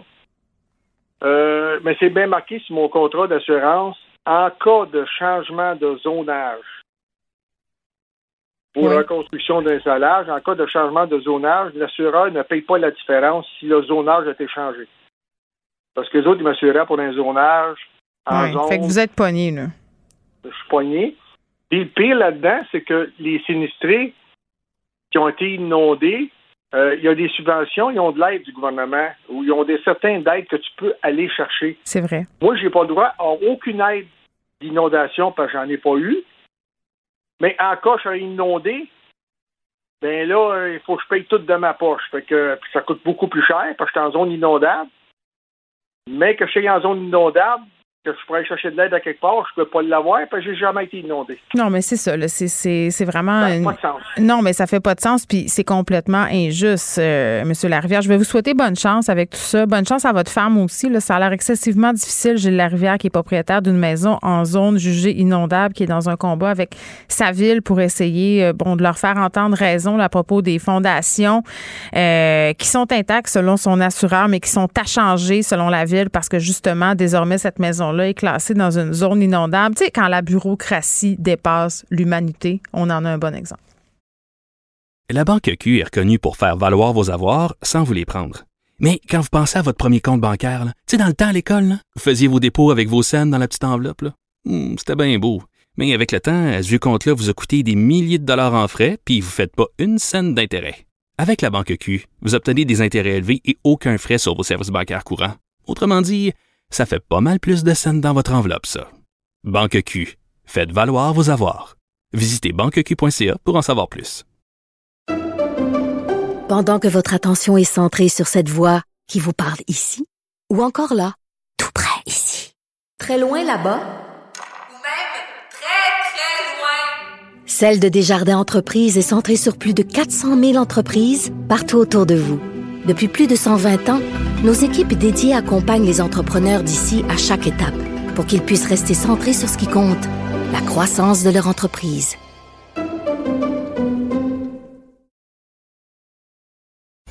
Geneviève Peterson. Brillante et éloquente, elle expose toutes les facettes de l'actualité. Il n'y a pas de vision d'ensemble. Marc-André Leclerc. On fait ça pourquoi, là? Elle fait ça pour le show ou vraiment c'est pour encourager les autres à le faire? c'est pas clair. Elsie Lefebvre. Il proposera ça aux Québécois, puis les gens diront oui ou non. Moi, je vois vraiment pas de problème ça veut là-dessus. dire, ok, non, mais ça veut dire, Elsie, que la meilleure solution, Oui, Faire un débat. tout le monde sort un peu gagnant de ça. La rencontre, Lefebvre, Leclerc. C'est là vous deux? Allô? Bon, difficile semaine euh, pour les ministres euh, de Justin Trudeau. Qui voulait en parler? Marc-André, c'est ça? Oui, effectivement. Vas-y. Tout le Donc, monde. euh, Tout le monde, tout le monde parle. Je pense que tout le monde veut contribuer. Euh, et c'est sûr que Elsie euh, se meurt d'envie aussi d'en parler, surtout. Mais parce que ce qui est intéressant, c'est qu'on parle beaucoup des passeports. Eh hein. boy, oui. Euh, c'est c'est Service Canada. Et là, ce matin, il y a un site là, très niché là, euh, ici à Ottawa là, euh, de journalistes de nouvelles euh, qui font beaucoup d'accès demandes d'informations. Euh, ce qu'on appelle le Black, Log Reporters. Et ils ont trouvé une information qui est quand même assez saisissante quand on pense que 70 des, des employés de Service Canada, dont eux qui gèrent principalement, là, entre autres, les passeports, 70% travaillent toujours à partir de leur maison. Ah, c'est cool, c'est cool. Fait que euh, ils impriment des passeports à, à domicile ou ils payent sur le piton à Ben, distance? Comment c'est ça? ça, beaucoup là, de questions. J'ai beaucoup de questions. c'est ça, mais on n'a pas beaucoup de réponses, malheureusement. C'est que là, c'est ça, il y a des gens dans les différents centres de Service Canada, mais en arrière de ces gens-là, qui, qui sont là, là, au comptoir d'accueil, ben, les autres personnes, ben, ils sont à la maison. Je dis pas qu'ils travaillent pas, je dis pas qu'ils peuvent pas être euh, inefficaces, mais si tu as besoin de faire un blitz, là, ben, je me semble que tu as besoin d'avoir tout le monde, puis d'avoir un gestionnaire, puis euh, un tel fait ci, puis un tel fait ça. Mais là, tout le monde est un peu éparpillé à gauche et à droite, parce que 70% ne sont pas revenus euh, encore là, dans les quatre murs là, de Service Canada. Donc ça, c'est un premier problème présentement pour le gouvernement fédéral.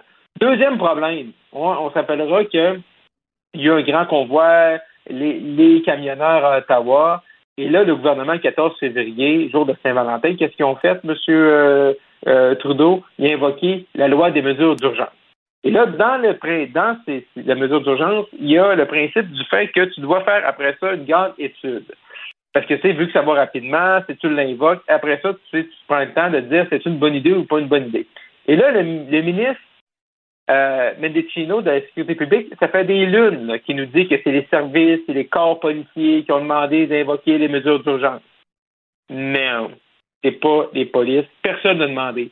Et là, Oh hier soir, et là, hier soir, je, je suis sûr que vous n'avez pas écouté ça, là. J'étais pas mal un des seuls, là. Ah, Mais J'étais rivé à mon écran, euh, Marc-André. euh, Non, j'étais à la maudite rencontre de parents de l'école secondaire. Ça a duré deux heures et demie, puis il y, a des- y a des personnes qui portaient le parfum Cool Water de Davidoff, fait que Ah, ça puait. C'est c'est Oh, ça. oui. Ouais, c'était ça ma soirée. le parfum qu'il y en a trop. Mais juste pour conclure là-dessus, c'est que là, la ministre Freeland et le ministre Blair sont allés dire que euh, non, la police n'ont jamais demandé ça, que ce soit la GRC, la police d'Ottawa, la, la sûreté, euh, la, sûreté ontarienne, l'OPP qu'on appelle en Ontario. Personne n'a demandé ça. Mais le ministre, là, ça fait des semaines, puis il a dit en comité que non, ça prenait les mesures d'urgence à cause des, des demandes des policiers. Fait c'est sûr que plusieurs des partis d'opposition demandent la tête du ministre parce qu'il y a vraiment là induit la Chambre des communes en erreur. Je comprends, là, mais les partis de l'opposition, c'est ça qui font demander la tête des ministres. Là, oui, je sais, mais dans ce cas-là, c'est grave. Je sais, je sais que le bien. ministre, il dit que c'est la police qui nous a demandé ça, mais c'est pas vrai. Puis même la ministre Freeland a dit j'ai donné le pouvoir à la GRC de geler des comptes bancaires, mais j'ai jamais demandé à la police s'il y en avait besoin. C'est une chose à faire. Les mesures d'urgence, là, que la loi a été réécrite en 88, on s'en est jamais servi. Ça prend une bonne raison. Puis là, présentement, ce qu'on se rend compte, là, c'est que le gouvernement s'en est servi pour des façons sûrement purement politiques. Ben, c'est épouvantable, Elsie. Oui, oui, oui. Ben, c'est sûr que c'est. En même temps, tu sais, la police d'Ottawa, là, si on se rappelle de- du contexte, elle était dépassée, elle demandait de l'aide, tu sais, elle sonnait sur tous les pitons, puis elle, elle levait toutes les mains pour dire Oyez, oyez, euh, venez nous aider, on est. euh, Ben, ce qu'on disait, c'est est qu'on n'avait pas cette directive-là. Tu sais, c'est- C'était ça le discours à l'époque, là, si on se reporte à ce moment-là. Ben, c'est ça. Fait que là, bon, que la police n'ait pas demandé spécifiquement la loi sur les mesures d'urgence euh, possibles, mais que le ministre, lui, a interprété que la demande à l'aide nécessitait ça. C'est un peu tout ça qu'il va falloir démêler, mais tu sais, Marc-André a raison, là, tu sais, en parlant des passeports, puis le dossier de Mélanie Joly, euh, avec euh, la, la, la personne qui s'est rendue à une fête diplomatique russe. Y, y a-tu comme un pilote dans l'avion? Je sais que Justin Trudeau a Ouais, mais là, la tu dis quelque COVID. chose, euh, Mélanie Joly, sur, sur ça, finalement? Ben, elle s'est fâchée au début, puis là, maintenant, ben, elle veut pas faire d'enquête. tu sais. Donc, euh, Ouais, euh, ça va comme un peu, euh, je pense qu'elle espère que ça va juste mourir de sa belle mort. Mais moi, je voulais revenir sur l'affaire des passeports. Là. Vas-y. Je suis tellement sidérée, ce dossier-là. Ah, attends, attends, Puis Caroline. finit plus de finir. Caroline, des nouvelles de ton passeport, Caro? Non, puis nous, on demande des réactions euh, depuis des jours et des jours et des jours, puis à chaque fois, on nous repousse, on nous repousse. Donc, euh, relation avec les médias, euh, je pense qu'ils travaillent à la maison, eux autres aussi. Ben, ça n'a pas de bon sens, puisque Marc-André nous apprend, Caroline, 70 000 personnes qui travaillent à la maison.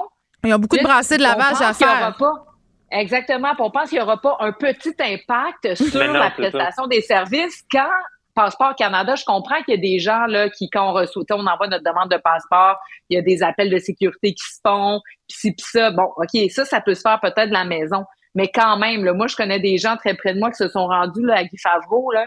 Et à Guy Favreau, à l'heure du dîner, là, il n'y avait plus personne parce que là, ils sont sur l'heure du lunch. Puis le soir, à un moment donné, vers 4h30, il n'y avait plus mais personne non OK, plus. attends, euh, euh, pause, pause, Ah. pause. Là, là, je respire très vite parce que, à mon sens, ça n'a aucun maudit bon sens euh, qu'on n'ait pas de service. On n'est pas en train de dire que ces gens-là n'ont pas le droit de dîner, là, mais qu'ils les remplacent par d'autres personnes. Ça devrait rouler non-stop en ce moment. Engagez du monde la nuit, la gang. Faites de quoi, là? Exactement. On a fait rentrer là, des infirmières là, avec du temps supplémentaire obligatoire, là, mais je m'excuse, là, mais à l'aube de l'été, qui est l'été des deux ans de la pandémie, où est-ce que tout le monde en peut plus, que le- les gens veulent partir, veulent se libérer, veulent aller voir leur famille. Là, tu as un service qui fonctionne pas, ben qu'est-ce qu'ils font? Puis là, la ministre, elle, elle a fait des points de presse avec le sourire, puis ah ben oui, on connaît la situation, Mm. ben oui, mais oui, on l'a mal planifié. Eh, non, non, c'est comme règle le problème. Va chercher, garde la saison des impôts, c'est fini, là. Va chercher des fonctionnaires au ministère des Finances. Ramène-les à Passeport Canada, puis let's go, là. Puis est-ce que ça va être fermé, ça, à, à Canada Day, là? Vont je sais pas, mais notre, calvaire est pas fini, hein, parce que regardez pas. ce qui se passe partout à travers le monde, dans les aéroports en plus. Fait qu'on va avoir galéré pour avoir nos passeports et rendu là, à l'aéroport, on- ça va être encore le bob. En tout cas, je sais pas s'ils sont Ça va prêts être de pire en pire. Ben, en Parce tout que cas. là, ils traitent Non, les le- cas le en pire, 24 le- heures. Mais ah, le 25 juin, le 30 juin, quand les classes vont finir, là, ça va déborder. Hum, Là, ils seront C'est plus sûr. capables. Fait que les gens qui pensent qu'ils vont pouvoir avoir leur passeport, on oublie ça. là. C'est une catastrophe. Là. Ben, c'est une Mais c'est ça, catastrophe mais qui était annoncée. C'est ça qui est choquant là-dedans, là. Vas-y, pire, Ben c'est oui, qu'ils puis ils pensent- font rien. Puis le pire, c'est qu'ils pensent que le fait d'avoir des employés là, avec 70% à la maison, ça n'a pas d'incidence. Moi, c'est ça qui me sidère. Parce que quand tu poses des questions là, dans les gens, dans l'entourage des ministres, c'est de dire, ah, mais là, c'est pas ça l'enjeu. Là. Non, c'est des demandes de. Non, les, les demandes sont pas. Il n'y en a pas tant plus que en- normalement qu'avant la pandémie. Mais tu sais, si vous pensez justement de faire un blitz, là, de pas avoir les gens sur le terrain, là, Mm. de les avoir un peu éparpillés à la maison, là, que ça vous aiderait pas de tous les avoir dans la même salle, là, ben ils font une erreur puis ils comprennent pas comment ça marche l'organisation du travail. Là. Tu sais, j'ai- rien contre le télé- télétravail, mais à un moment donné, il y a des limites là, que quand tu es, vraiment dans une situation catastrophique, Mm. de ramener tout le monde au bureau, je me semble que c'est la première étape à faire. Là. Puis là, qui arrêtent de capoter Ben, sa pandémie, ils ont juste à tout porter un masque. Là. Puis de toute façon, ces gens-là sont tous vaccinés à 99,5 là. Puis de toute façon, ils ont dit que les non-vaccinés peuvent revenir. Fait ramener tout le monde au bureau, là, ça, ça serait déjà une première étape justement pour avoir un service 24 sur 24 un peu. Là. Bon, on va se parler de gel des tarifs d'Hydro-Québec. Selon la présidente directrice générale, ce serait une mauvaise idée, Elsie. Exactement. Euh, c'est quand même spécial euh, son intervention, surtout à l'aube d'une élection, parce qu'on peut comprendre avant les tarifs d'électricité étaient gérés là, la, la régie de l'énergie, puis bon, on allait en commission parlementaire, puis, Ouais. etc. Puis bon, tu sais, il y avait des longues discussions. Le gouvernement de la CAQ a changé ça, on le sait. Donc, ils ont déposé un projet de loi où les tarifs devaient augmenter à l'inflation. Ça, c'était avant de savoir que bon, l'inflation allait monter dans le tapis. Non, Donc là, attends, ils veulent là, reculer. Aux États-Unis, la, la Banque centrale vient d'annoncer une hausse des taux directeurs de 0,75. Euh, le Canada devrait suivre dans pas long. Attachons nos trucs Ben, avec ça. la broche.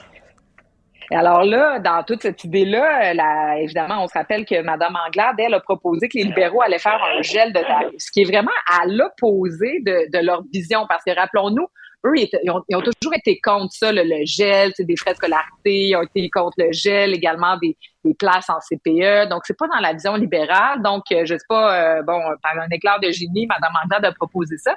Mais là, quand L'éclair du désespoir, PDG euh, moi, je pense, plus C'est celle-ci. ça. Plus que l'éclair de Sauver génie. les meubles, sauver les meubles. Exactement.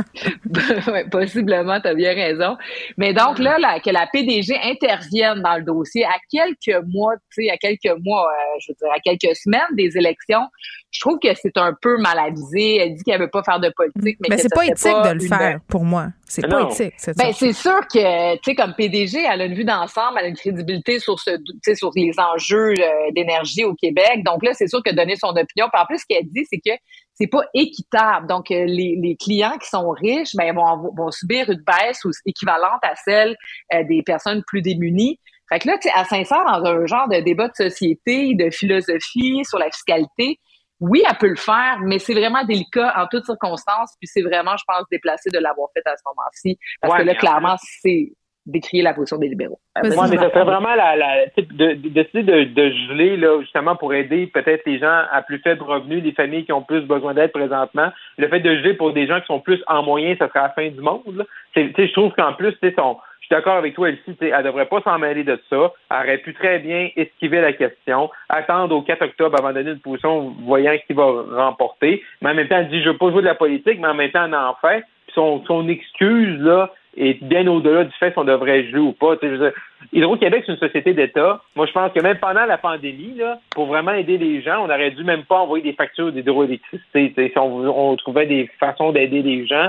Euh, Mais attends, attends. été euh, euh, tu veux dire euh, les reporter ou juste les annuler? Parce que Non, non, les annuler, tu dis. Ouais, non, c'est mais ça, parce que les reporter, en- c'est comme les prêts au restaurateur. là, C'est parce qu'à un moment donné, il faut que tu payes.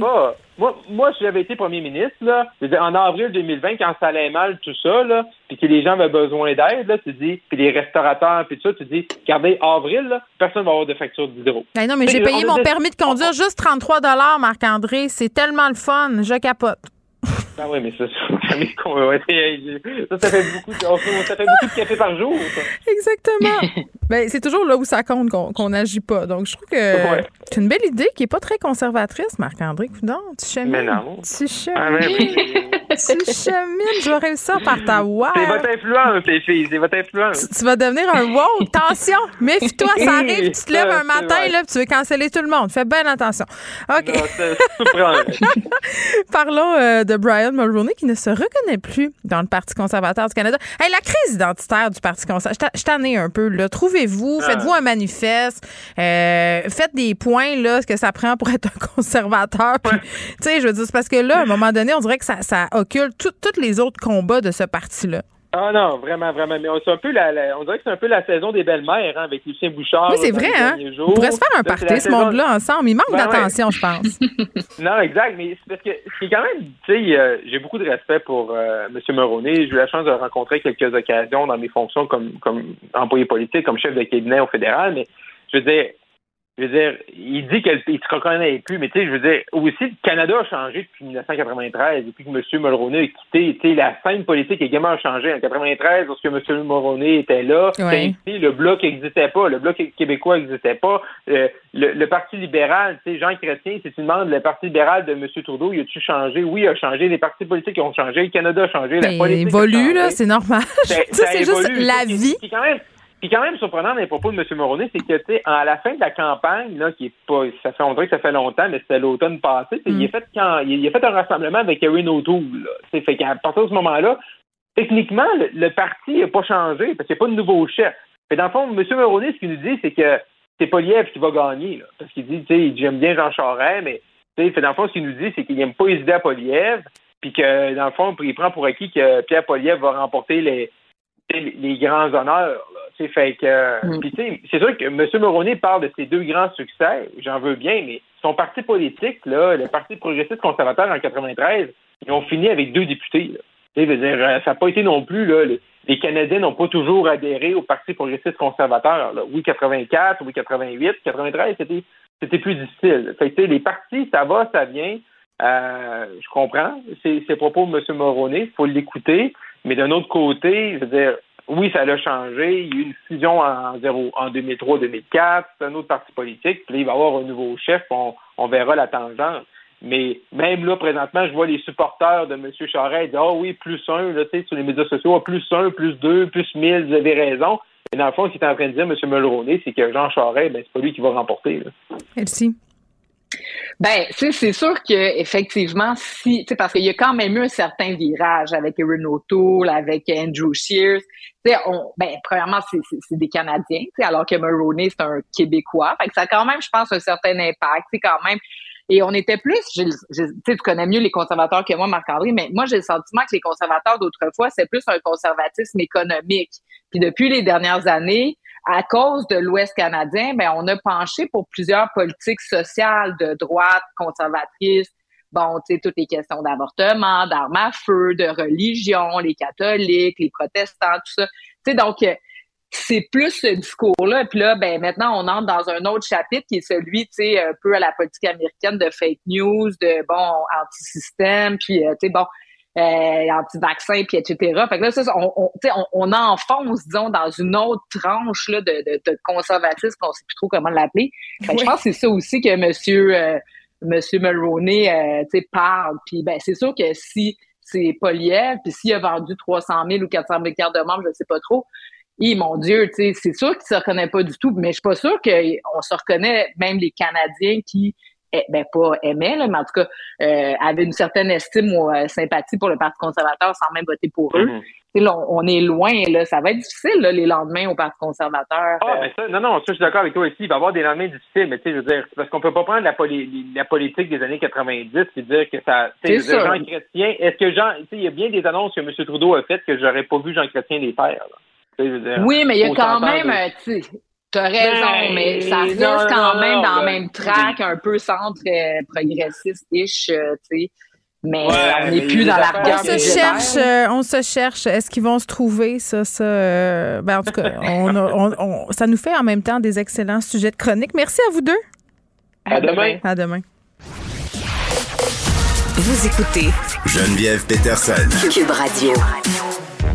On est avec Sylvain Dancause, enseignant en maths, en sciences au secondaire, qui blogue dans la section perspective du Journal de Montréal. Pour une dernière fois à l'émission, à mon émission. Sylvain, salut! Allô, Geneviève! C'est doux amère quand même notre dernière chronique ensemble. J'aimais beaucoup ça, faire de la radio avec toi. Merci, t'es gentil. Moi aussi, euh, j'ai beaucoup aimé mon expérience. C'était ma première expérience d'une chronique à la radio.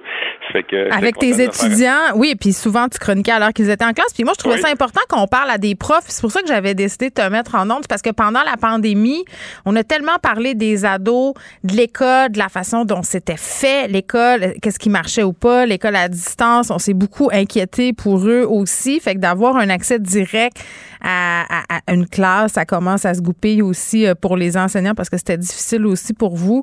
Euh, je trouvais ça important, puis je continue de trouver ça important parce que je pense qu'on en conviendra, Sylvain, qu'il n'y a pas grand-chose de réglé dans notre système d'éducation.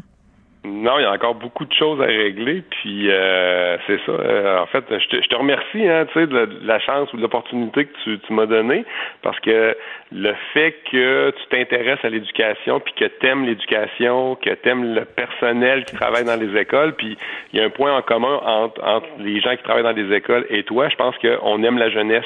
C'est vrai. que, euh, je pense que pour nous autres, c'est important la mm. jeunesse. Je pense qu'on essaie de, de sortir les éléments les plus importants possibles, essayer de travailler essayer d'améliorer les choses. Puis euh, je pense que ça, on se rejoignait beaucoup là-dessus. Là. Puis Jonathan Robert, euh, pardon, Jonathan Robert, je me mêle tout le temps. Le ministre Robert, Jean-François, je me mêle tout le temps avec Jonathan, mon ami humoriste, euh, qui disait qu'il faut revaloriser la, profession de prof. sais, souvent, c'est parce qu'on sait pas ce que les profs font, on sait pas la charge de travail, on, connaît rien. Fait que je trouvais aussi qu'une belle façon de revaloriser la profession, c'était d'en entendre des profs.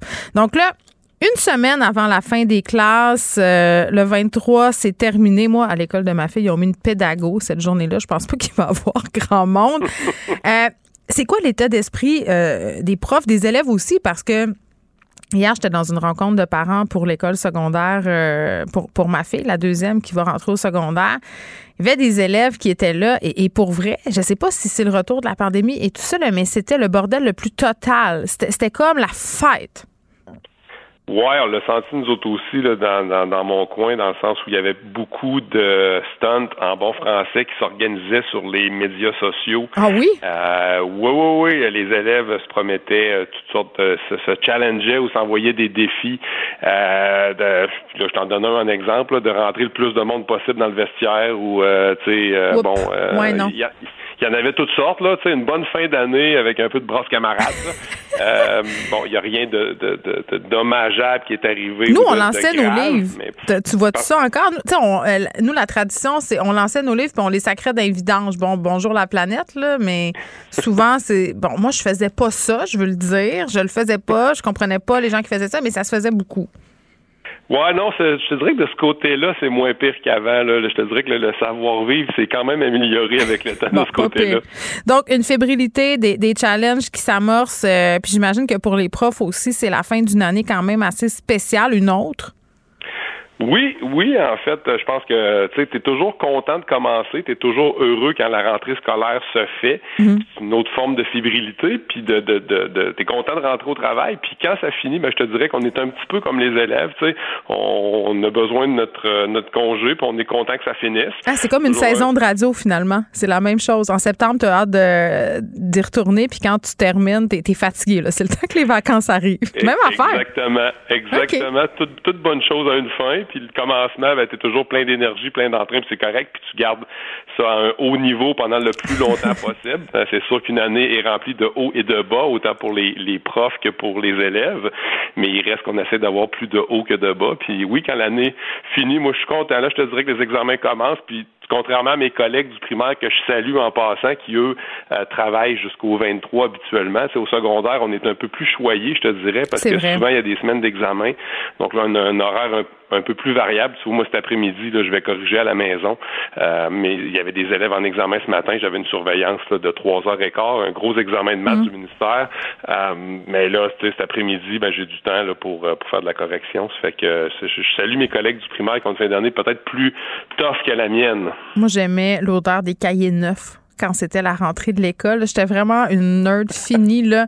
Puis là, au début, je prenais toutes mes petites notes comme il faut, avec des crayons de différentes couleurs, des titres, des sous-titres. J'avais ma règle, je soulignais. Bon, au mois de novembre, tout ça prenait un peu le bord. Mais, mais moi, j'aime l'école. Si je pouvais, euh, je pense que j'aurais passé toute ma vie à l'école. Tu voulais revenir, Sylvain, sur la lettre de Pauline Marois dans le Devoir. Ouais, rapidement, mais en fait, euh, c'est une lettre qui m'a plu, que j'ai bien aimé. Euh, ça fait longtemps qu'on n'avait pas entendu parler de Pauline Marois. Euh, les gens d'école ensemble ce matin devaient se frotter les mains, j'imagine, parce que bon, c'est un appui quand même de taille qu'ils sont allés chercher en la personne de Pauline Marois, qui, qui en fait faisait un peu le, tour de ce qui était important pour une nation, pour une société, faisait le lien avec l'éducation, avec les enseignants, avec la formation des enseignants avec ce qu'on devrait euh, privilégier comme société. Donc, je trouvais que c'était mm. un texte euh, à lire, un texte important, puis j'imagine que les gens d'école ensemble étaient, étaient contents de le lire aussi ce matin. Et puis on s'entend que la, parole de Mme Marois a quand même pas mal de poids. Donc, c'est vrai que c'est une belle tape dans le dos. Euh, pardon, c'est drôle, je faisais allusion à la rencontre de parents d'hier, puis le sujet qu'on va aborder ensemble a été discuté Et les gens avaient tellement pas de réponse. Euh, puis là, je plaide coupable, là, Sylvain, je te le dis tout de suite, c'est un sujet qu'on a abordé souvent, toi puis moi, là, les fameux programmes pédagogiques particuliers. Euh, écoute, mes deux filles sont là-dedans, une au programme international, l'autre s'en va en art-études, dans le fameux SAPD, là, dans un, un programme sport et art-études. Mm-hmm. Et hier, la direction, bon, on fait, ils font, font le tour là, un peu de, de comment ça va se passer et, et tout ça. Et là, on, on- arrivent des questions sur le fameux 200 pièces offert par la CAC pour les programmes pédagogiques particuliers. Tu as écrit là-dessus lundi. En ce moment, les écoles ont aucune idée de, la façon dont cet argent-là va leur arriver, euh, comment euh, ça va pouvoir être redonné, est-ce que ça va être remboursé? C'est le flou le plus complet. Ouais, ben la mesure a été annoncée, puis la mesure quand on lit le- le- la vie ministérielle en fait, ou en tout cas le, le communiqué de presse euh, du ministère, c'est clair. Mais après ça, euh, comment ça va s'articuler sur le terrain, ça pour le moment c'est moins clair. Est-ce que les parents peuvent savoir ou doivent savoir, c'est qu'ils auront droit à un rabais jusqu'à 200 dollars. Donc c'est pas automatiquement 200 dollars. c'est comme quand tu achètes une voiture, il faut que tu lises euh, les petits caractères. ouais, si, mettons, ton enfant est dans un programme qui coûte 95 ben, tu auras le droit à un remboursement de 95 Mais si ton enfant est dans un programme à 500 ben là, tu pourras bénéficier du euh, retour qui est jusqu'à 200 Donc, dans le fond, ça te ferait 500 moins 200, il te resterait 300 à payer là, pour ton enfant. Hey, wow, quelle, euh, quelle révolution. Est-ce que c'est une bonne mesure, selon toi? Ben, c'est pas une mesure qui vient régler les problèmes vraiment, là, parce qu'on n'a pas ciblé en fonction du revenu familial. Tu sais, moi, j'ai un revenu, puis je me donne un exemple dans mon article, j'ai un revenu familial qui est, qui est très élevé, puis je le dis dans l'article, c'est 185 000 de revenu familial. Tu sais, le 200 pièces, moi, je vais en bénéficier pour mes trois enfants, ce qui me fait un rabais de 600 La question que je posais, c'est est-ce que c'est vraiment nécessaire pour quelqu'un dans ma situation d'avoir un rabais de 600 Il y a peut-être des gens qui pourraient bénéficier davantage de ce rabais-là. Comme un rabais de 500 pour une famille, comme une espèce de ticket modérateur. Une famille qui, gagnerait en bas de 90 000, par exemple, pourrait se revendiquer davantage d'argent? Ben, je pense que oui. Moi, je pense qu'on aurait dû aller au prorata du revenu familial, premièrement. Deuxièmement, moi, euh, comme toi, j'ai des enfants qui sont inscrits au PAI. C'est un programme, dans mon cas, qui est sélectif. Moi, j'ai un malaise avec le fait qu'on dit qu'on veut euh, augmenter l'accessibilité au programme puis qu'on offre 200 dollars, mais qu'après ça, que les programmes qui sont sélectifs sont quand même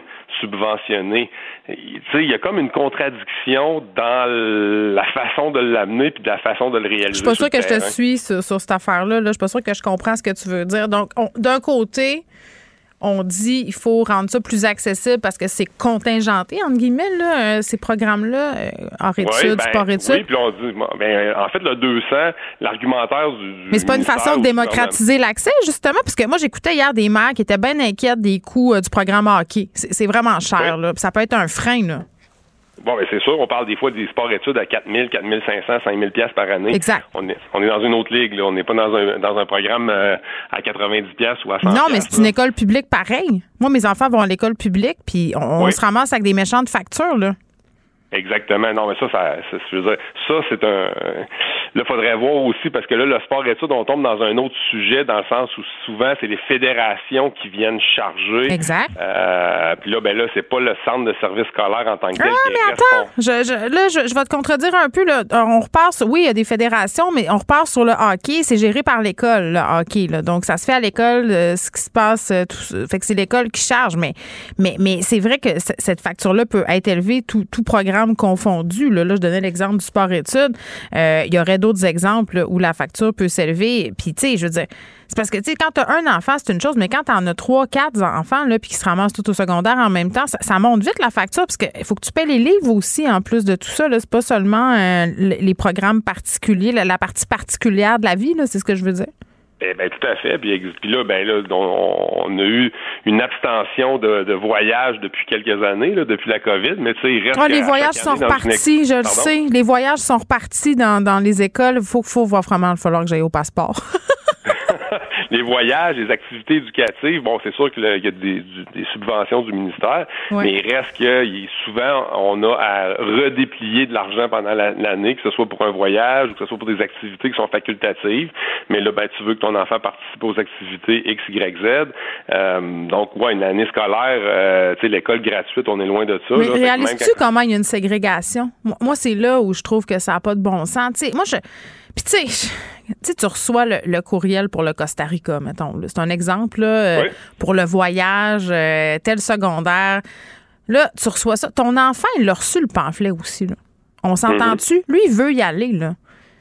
C'est 1000 pièces mettons là. Je veux dire avec ce qu'on traverse en ce moment, l'augmentation des taux hypothécaires, je veux dire, il y a des enfants qui vont être déçus tantôt de regarder leurs amis partir, certains de leurs amis alors que les autres vont devoir rester ici. Ça ça me brise le cœur là, tellement là. Tout à fait. Ben, c'est sûr que quand tu parles de, de ségrégation, ça, c'en est un, un, un bon exemple. là. Puis, Mais est-ce que c'est aux écoles de faire ça, d'organiser des voyages? Ouais, ben ça, tu sais, là, on retomberait dans notre discours qu'on a déjà eu ensemble là, de, de, de, de clientélisme, de, Ben, de on- concurrence, Sylvain, de ça revient scolaire, toujours à ça. la clientèle. Ça revient toujours à ça. Oui, ben c'est ça. L'école s'est rendu un peu un, un, un gros magasin. Puis là, ben le gros magasin, ben il faut qu'il attire des clients. Puis pour attirer des clients, ben il y a des choses qui sont plus, euh, qui vendent plus ou qui vendent mieux que d'autres. OK, mais, mais Euh, Sylvain, je t'arrête, je m'excuse, mais est-ce qu'on n'a pas perdu euh, la raison fondamentale pour laquelle on, on fréquente un établissement scolaire, c'est pour se scolariser, pour apprendre? On dirait qu'on perd ça de vue au profit des activités, de la vie parascolaire puis des nananes.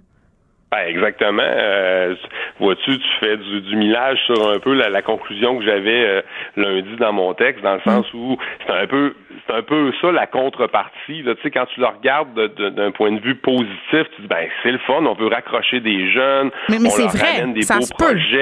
Bon, bon, c'est, toute la partie bon qui est du bonbon là, qui, est, qui est beau, qui est belle, excuse. Mais quand tu arrives après ça, tu regardes ça un peu plus froidement, le revers de la médaille, c'est que ben, le message un peu inconscient ou subliminal que tu envoies aux jeunes, c'est ben tu sais l'école c'est pas si le fun que ça les matières de base tu sais puis tu sais de faire de, de l'éthique de faire de l'éduc de faire de l'anglais du français des maths des sciences de l'histoire tu sais ça c'est comme secondaire Oui, mais je vais que, aller plus loin que ça, moi. Euh, oui, il y a le côté, euh, on est en train de leur dire que ça prend du bonus pour que l'école, ça soit le fun, mais je pense aussi qu'on leur met une pression. Tu dis aux enfants, Ah, tu vas aller en art études, tu vas aller en sport études, tu vas aller en danse études, euh, tu vas aller en telle affaire études. C'est quand même dur de concilier tout ça. Là. Moi, j'ai au secondaire, je faisais rien de ça, puis des fois, j'étais tannée. Là, je trouvais qu'il y avait beaucoup d'études, beaucoup d'examens. Euh, je voulais avoir une vie sociale aussi avec mes amis parce qu'on le sait, à 15-16 ans, c'est la seule affaire qui compte dans l'existence. S'il avait fallu que mes parents me rajoutent quelque chose par-dessus ça, comme un sport études, est-ce qu'on en demande trop aux étudiants? Ben probablement qu'on en demande pas Là, ils mal que travaillent regardes- là. T'as vu? Tout le monde Ben, travaille. ils travaillent. Oh, ils travaillent de plus en plus jeunes. Euh, on a parlé déjà aussi du temps d'écran qui a augmenté beaucoup. Euh, fait que tu sais, le travail, le temps d'écran, euh, bon, il y a une pression aussi. Puis c'est pas pour rien aussi que tu vois que le, le- le niveau d'anxiété, le nombre de jeunes qui ont des problèmes Ben, d'anxiété écoute. augmente. Il y a pas, euh, tu sais, il y a des, il y a des variables qu'on met ensemble, puis après ça, ben, tu commences à comprendre un peu comment ça se fait qu'il y a certains phénomènes qui sont amplifiés là, depuis depuis plusieurs années. Euh, fait que là, Hier- ben, je partage ton point de vue tout à fait là-dessus. là. À l'épicerie, je demande au gérant est-ce que vous engagez encore des jeunes? Et sais-tu qu'est-ce qu'il m'a répondu? Non? Il me dit ben oui, on engage euh, des jeunes 14, 15, 16 ans, aucun problème, tant qu'ils me promettent deux soirs semaine, à la fin de semaine, minimum de 20 heures par semaine. Ouf, ouais, sais, vois-tu, ben, y- on en voit qui font ça pendant l'année scolaire. Voyons à un moment donné, t'arrives plus, là, t'es plus capable d'arriver, c'est impossible. Ils vont faire des burn-out. Ben, ils sont brûlés, ils sont fatigués, euh, puis là, ils se comprennent plus, puis là, tu te demandes pourquoi ils remettent pas leurs travaux, qu'ils remettent leurs travaux en retard. Ou botchés. Ben, ils sont, sont, sont dépassés par les événements, sont un peu jeunes pour faire une gestion d'horaire du style d'un professionnel. J'ai de 40 39 là, ans, puis j'ai- j'ai de la misère. Des fois, je respire vite dans mon auto d'un petit sac en papier brun, puis je me dis pourquoi je m'impose ça? Ils ont Exact, 15 ans. Exact. Puis les autres, ben, ils vivent un peu ce genre de stress-là à un âge où tu n'es pas capable de gérer ça nécessairement. Donc, tu n'as pas les outils Mais pour non. le gérer. Fait qu'à ce moment-là, ben, il y a des impacts, puis des impacts qui sont pas toujours positifs. Là. Oui, ça peut être bien de travailler pour te responsabiliser. Pour, bon, on pourrait faire la liste des éléments intéressants de quelqu'un qui travaille. Mais si tu travailles, je sais pas, moi, deux, un soir par semaine, ou bon, quelque chose Ouais. de raisonnable. Peuvent-tu vivre leur on vie d'ado? Pardon? Est-ce qu'ils peuvent vivre leur vie d'ado? Tu sais, le Ben. moment où tu penses pas à payer des billes. C'est le meilleur moment. Là. On radote, on a l'air des vieux mongols quand on dit ça. Non, mais c'est vrai, tu sais, le vieux radoteur, là, mais, mais tu sais, le plus beau temps de ta vie. Ben oui, c'est le plus beau temps de ta vie. Tu travailles, tu vis chez ta mère, tu travailles un peu, tu peux t'acheter des petites affaires, puis il y a personne qui te court après pour rien, puis t'as pas de bill d'hydro à payer. C'est formidable. là.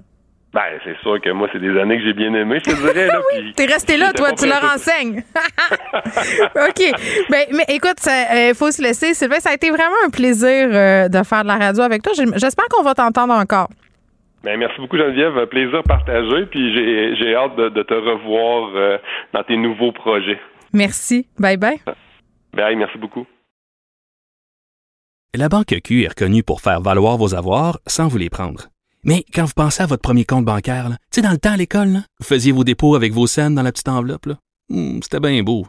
Mais avec le temps, ce vieux compte-là vous a coûté des milliers de dollars en frais, puis vous ne faites pas une scène d'intérêt. Avec la banque Q, vous obtenez des intérêts élevés et aucun frais sur vos services bancaires courants. Autrement dit, ça fait pas mal plus de scènes dans votre enveloppe, ça. Banque Q, faites valoir vos avoirs. Visitez banqueq.ca pour en savoir plus. Pendant que votre attention est centrée sur cette voix qui vous parle ici, ou encore là, tout près ici, très loin là-bas, ou même très, très loin, Celle de Desjardins Entreprises est centrée sur plus de 400 000 entreprises partout autour de vous. Depuis plus de 120 ans, nos équipes dédiées accompagnent les entrepreneurs d'ici à chaque étape pour qu'ils puissent rester centrés sur ce qui compte, la croissance de leur entreprise.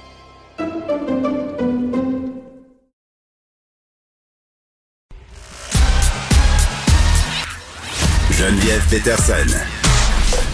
Elle est aussi passionnée quand elle parle de religion que de littérature. Elle saisit tous les enjeux et en parle ouvertement.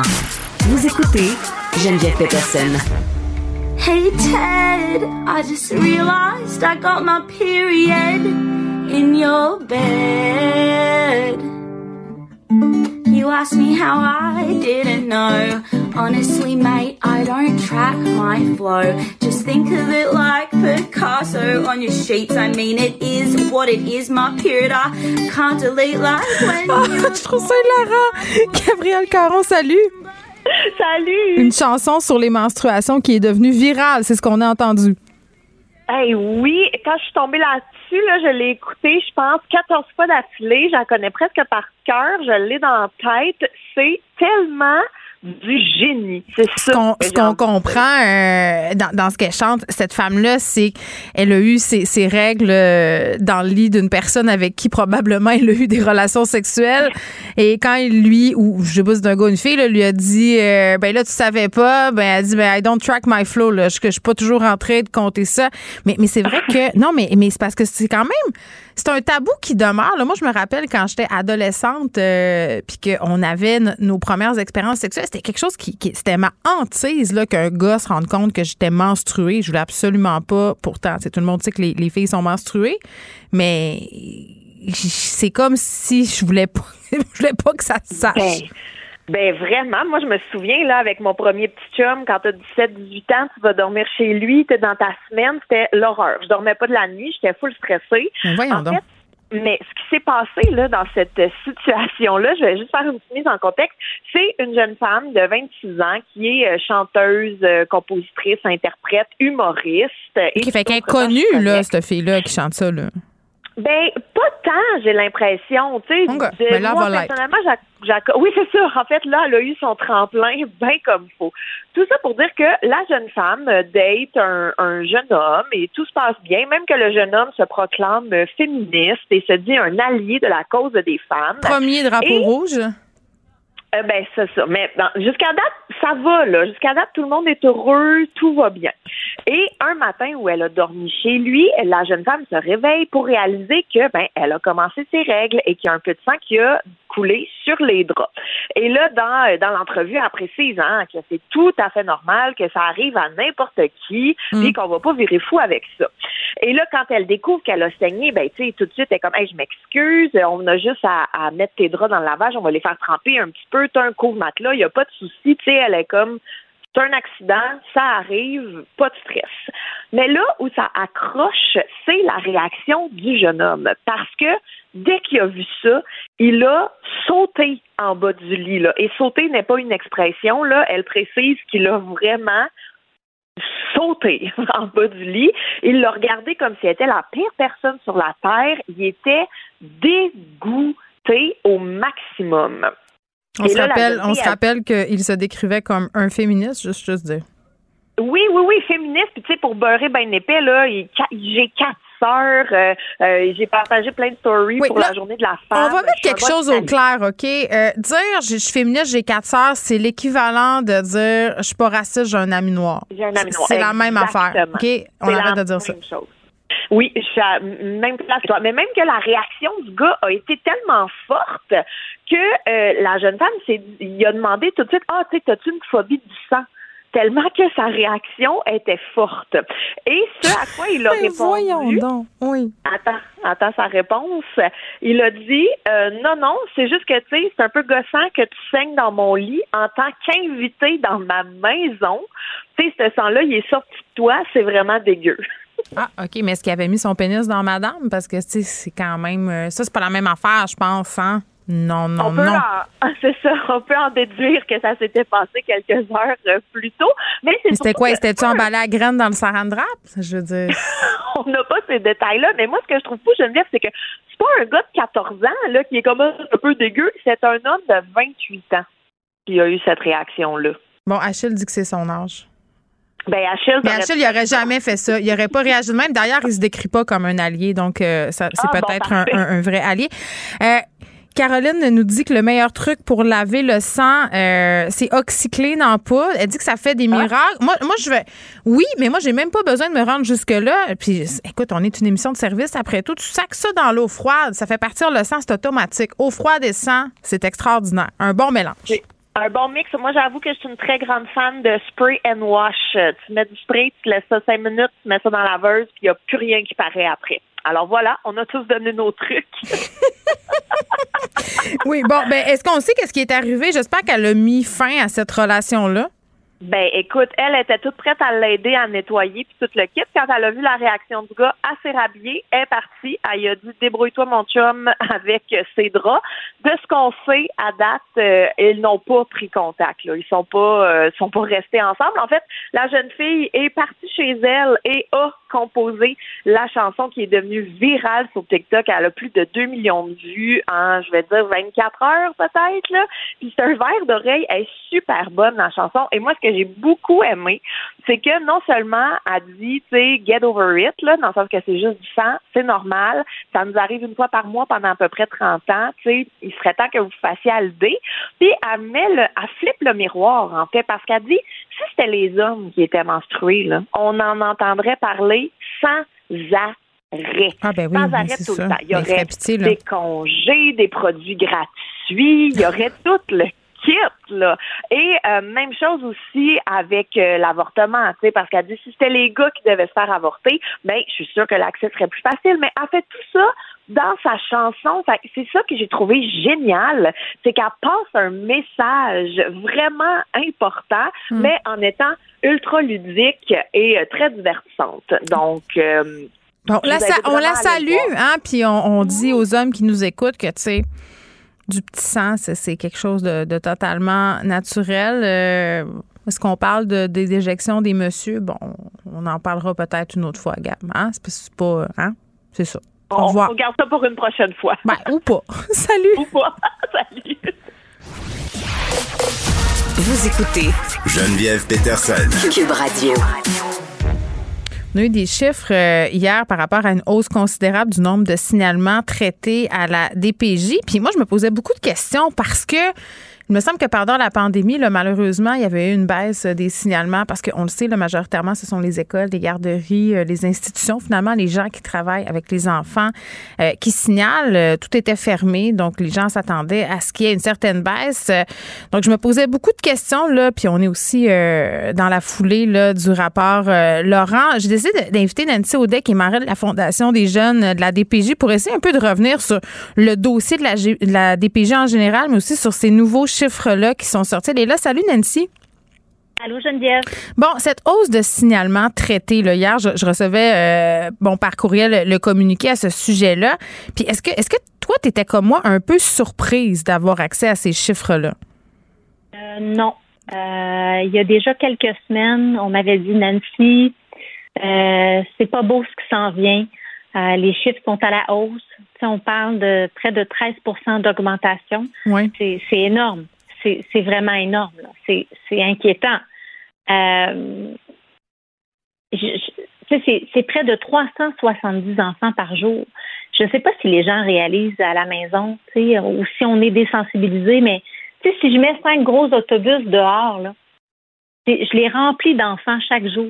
C'est ça le nombre de signalements au Québec. Hmm. Parce qu'on s'inquiète pour la sécurité et l'intégrité de ces enfants. Puis on, s'est inquiété, pardonne-moi, mais on s'est inquiété pour eux pendant la pandémie. Je faisais allusion à la baisse de signalement. Euh, c'est de dire donc, parce que, que, ça a exacerbé toutes sortes de choses, la, pandémie dans les familles dysfonctionnelles, euh, la violence, euh, les menaces et tout ça. Fait qu'on peut supposer que ceci explique cela. C'est sûr qu'il y, a une corrélation.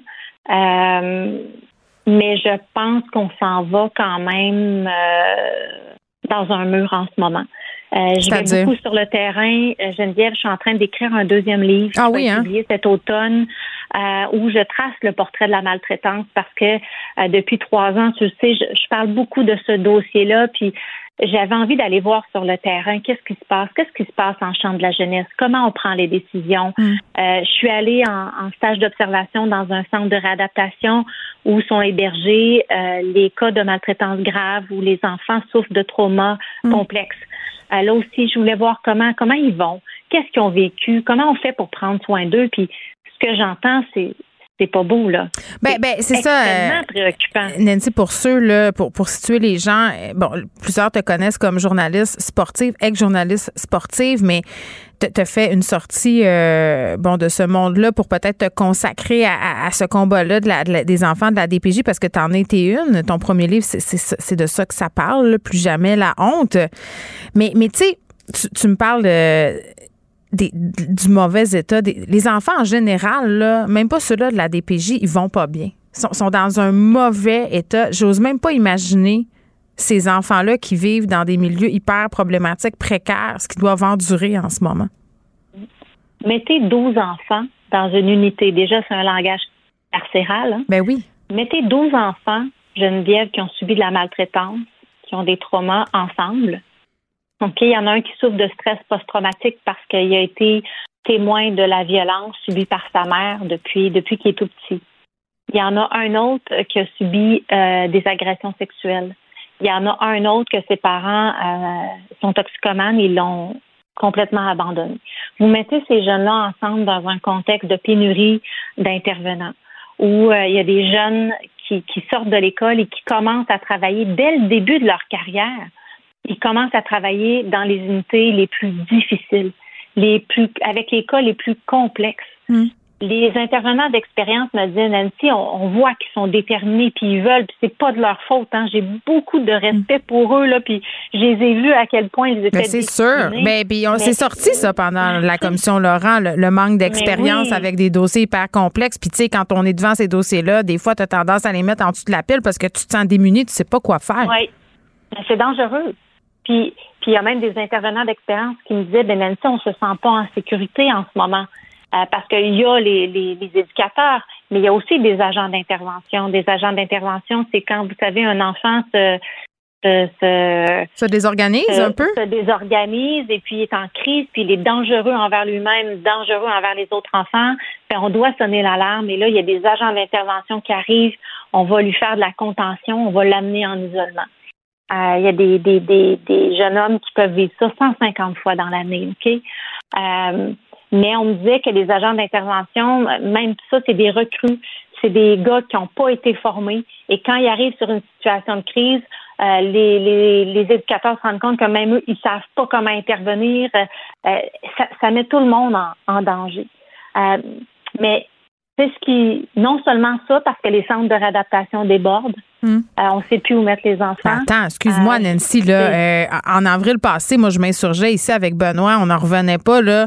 Euh, Centre jeunesse, la maison de Rwanda, des ados qui dorment sur le plancher depuis des mois, sur des cartons, pas d'accès aux salles de bain parce qu'il y a eu un dégât d'eau. Tu sais, oui, il y a un problème d'effectif, mais il y a un problème de structure. Qu'est-ce que tu es en train de dire? Tu sais, c'est fou. Là. On regarde ce que ça prend comme critère euh, pour être famille d'accueil au Québec. là, une chambre par enfant. Puis j'ai l'impression que dans ces unités-là, des fois, euh, ils sont moins bien placés, entre guillemets, au niveau euh, euh, matériel là, que les exigences propres de la DPJ. Non, non, mais il n'y a rien, là. Tu sais, dans, pour rentrer un jour, si je pouvais amener chaque personne que je connais passer une journée en centre de réadaptation, euh, ça te transforme. Ça, ah oui, hein? Tu peux pas, ah, tu peux pas sortir de là autrement qu'avec une boule au ventre. Voyons, ben, un, l'état des installations, c'est gênant. Euh, c'est des bains qui sont condamnés depuis deux ans euh, parce que ça coule. Il y a des, du moisi sur, euh, sur le plafond. Il y a des trous partout. La peinture est arrachée. Des gros trous dans le comptoir avec l'eau qui, qui s'infiltre en dessous puis ça, ça gondole. Je peux même pas croire qu'on laisse nos enfants, parce que ce sont nos enfants, on va s'entendre là-dessus, on les laisse vivre dans ces conditions-là. Qu'est-ce qu'on leur envoie comme message? Et, on, on leur envoie comme message, Nancy, qu'on s'en fout d'eux autres. Sont, depuis qu'ils sont petits, le message qu'on leur envoie, c'est ta mère, ton père, là, ils s'en foutent de toi. Là, ils t'ont enlevé ta famille parce que ça n'a pas de bon sens. Puis là, regarde, on, on, s'occupe pas davantage de toi parce que dans le fond, tu sais, puis, excuse-moi, mais je parlais à Martin Goyette euh, sur son étude sur ce qui se passe avec les jeunes de la DPJ quand ils ont 18 ans. la grande majorité euh, ont des problèmes. Il y en a plusieurs qui se ramassent à la rue. Puis, malgré toutes les promesses du gouvernement, ben c'est pas grand-chose qui fait. C'est comme si c'était un mal nécessaire, les enfants de la DPJ, puis adviennent que pourra. Ben, on n'a pas de. En fait, j'entendais Martin dire que euh, faut que ça devienne un choix politique. Ben oui, l'enfant la au cœur. Elle est, elle est, elle est sous-financée. C'était déjà très difficile avant les fusions. On me dit qu'en ce moment, c'est il n'y en a pas d'argent. On leur demande de couper, couper, couper dans les services aux enfants. Hmm. Euh, les enfants n'ont pas beaucoup de soins. Euh, c'est vraiment difficile. Je me demande à partir de quand on va le faire, ce choix-là. Ben, ça va prendre combien de morts? Combien de petites filles de Granby? Parce qu'on dirait que c'est juste ça que ça, ça prend. On, on, attend ça pour bouger, c'est épouvantable, là, mais c'est ça pareil. On bouge pas. On bouge pas. Cette on fait des J'en parle dans le livre, vous allez voir. Je suis allée à Granby, j'ai rencontré des, des gens proches d'elle. Euh, il y a des choses qui n'ont pas été dites sur ce dossier-là, puis ça va vous choquer. Ben mais sa grand-mère, sa grand-mère est venue m'expliquer en ondes que quand elle a entendu à la radio qu'il y avait une enfant décédée, elle a su tout de suite que c'était elle. Je veux dire. Mhm. Ben puis, tu sais là, tu me parles de la fillette de Granby, et c'est pour elle que j'ai écrit ce livre-là. je, vais, je vais lui dédier ce livre-là. Elle m'habite tous les jours. Mais, mais tu sais, il n'y a pas juste elle. Tu sais, je veux dire, il y a, il y a quelques mois, euh, il y a des enfants euh, au Saguenay-Lac-Saint-Jean qui sont morts dans une explosion. Oui. Leur père hein, les a fait exploser. Euh, c'est une mort atroce.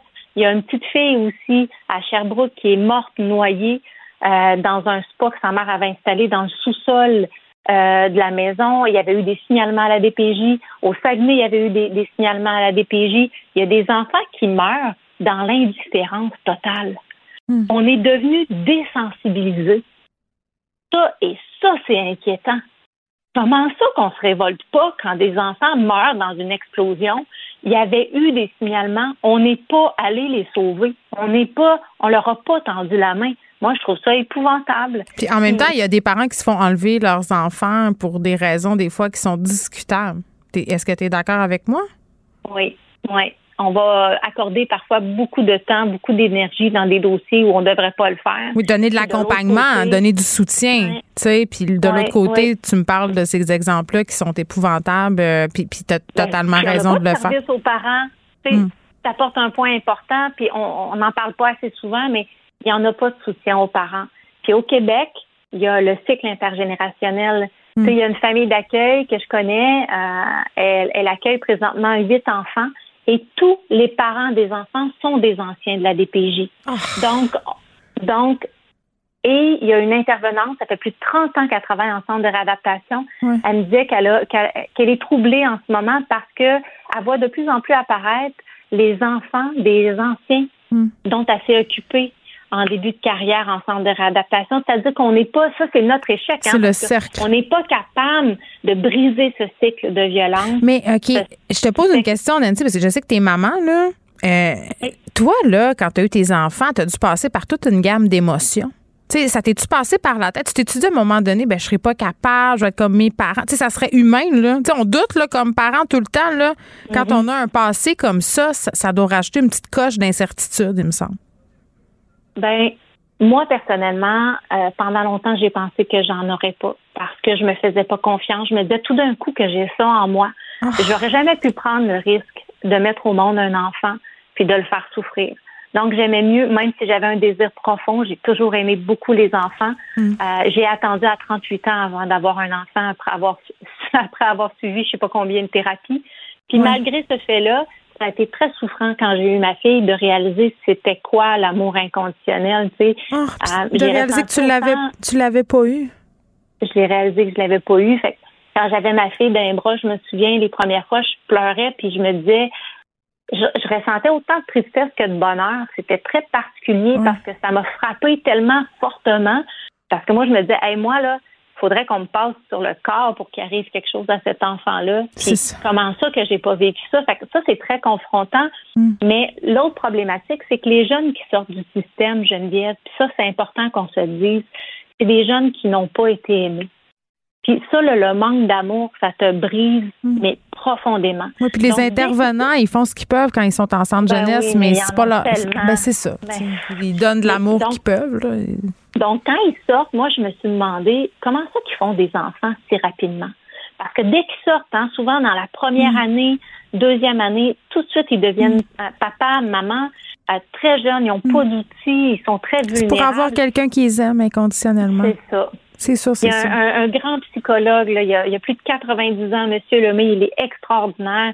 Puis il me disait, mais Nancy, ils ont tellement un, un grand vide à combler, c'est presque inconscient. Et je dis, je vais mettre au monde un enfant, puis au moins, il y a quelqu'un sur cette terre qui va m'aimer. Il va jamais m'abandonner, lui. Mais finalement, ils sont pas capables d'en prendre soin. Ils savent Mm. pas de quelle façon. Ils sont pas outillés. Puis là, ben, on vient leur enlever ce qu'ils ont de plus précieux, puis là, on les brise encore plus. Donc, c'est Tu sais, euh, Égide Royer, euh, on a parlé souvent de bon euh, la DPJ et tout ça, puis il a dit quelque chose, puis c'est une évidence là, puis je comprends même pas que ça soit pas ça. Euh, ce qu'il a dit, c'est qu'à un moment donné, il faut que ça arrête que la DPJ soit la porte d'entrée vers les services. Tu sais, il faut que les services arrivent avant pour que les enfants Oui. aient pas besoin de, de se rendre là à la DPJ. Ben non, parce qu'ils ont déjà subi de la maltraitance. Donc, ça. il faut les prendre plus tôt, mais encore là, les services en amont, Geneviève, tu le sais, là, il y en a Eh oui. plus. On a, on a coupé partout.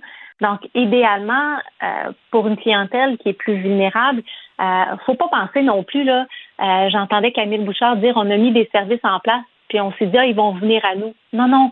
Il dit, cette clientèle-là va pas venir à nous. Il faut aller à elle. Il faut aller les voir. C'est vrai. Puis, idéalement, il faut aider euh, dès, dès la grossesse jusqu'à 5 ans.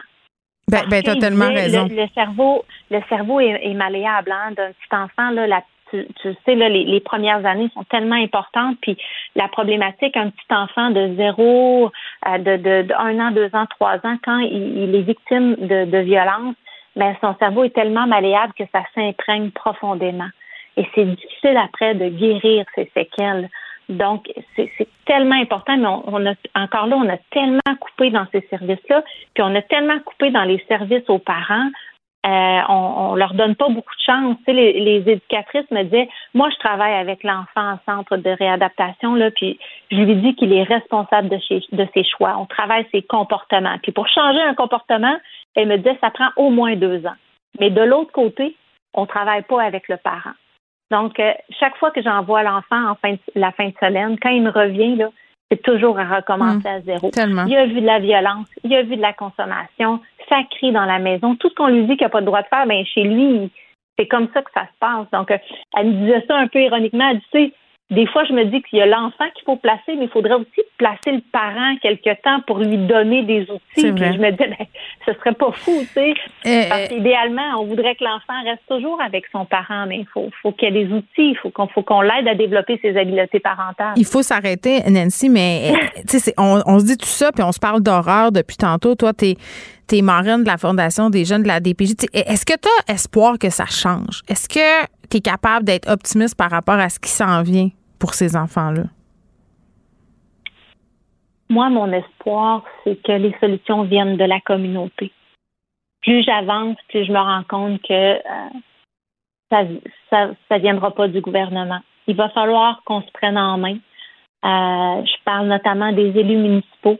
Euh, je me suis adressée à eux il n'y a pas trop longtemps parce que euh, j'avais entendu Camille Bouchard qui disait ce sont eux qui connaissent le mieux leur famille, ils sont proches. hein.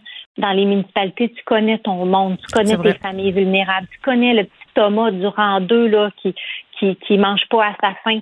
Donc, c'est dans les communautés, dans les municipalités qu'on peut mettre des choses en place pour aider les enfants les plus à risque de maltraitance. Mm. J'y crois. Je vais continuer, moi, à, à, à dénoncer haut et fort ce qu'ils subissent.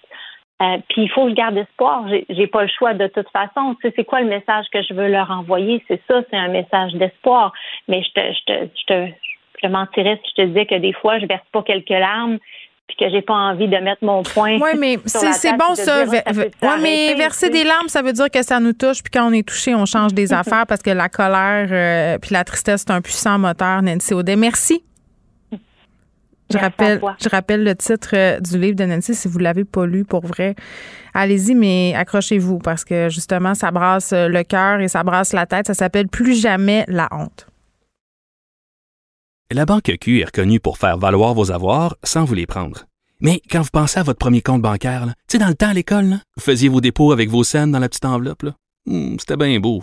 Mais avec le temps, ce vieux compte-là vous a coûté des milliers de dollars en frais, puis vous ne faites pas une scène d'intérêt.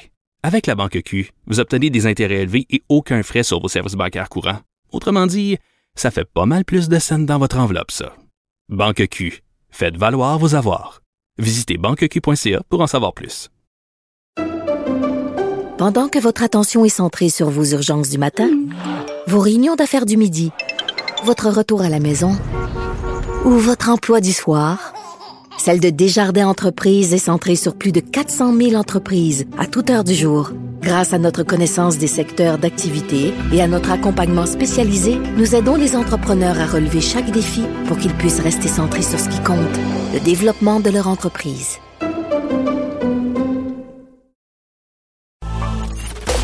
Geneviève Peterson.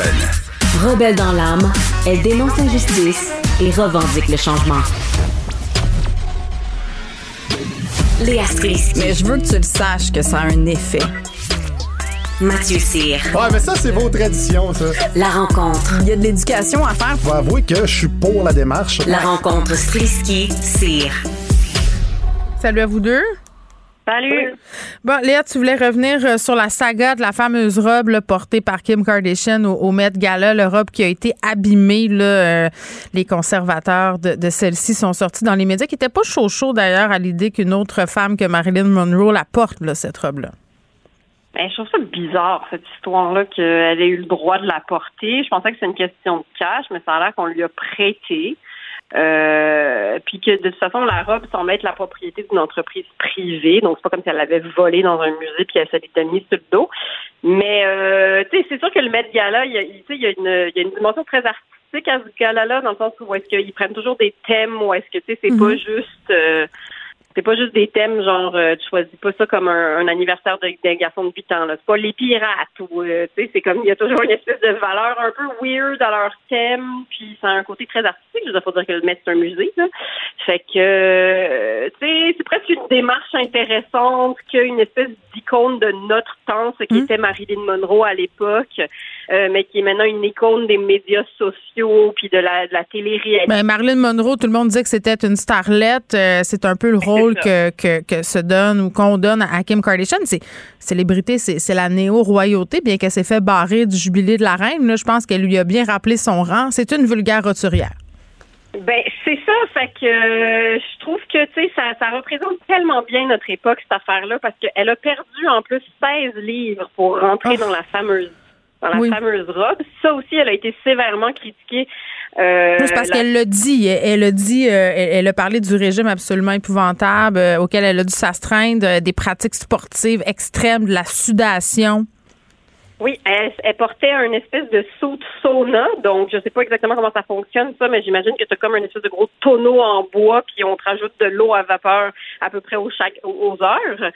Mais Euh, non, non, c'est le même type euh, de saut, par exemple, que va porter Georges Saint-Pierre ben, avant, quand il, s- quand il était euh, encore euh, en, en action, là, si je peux me permettre.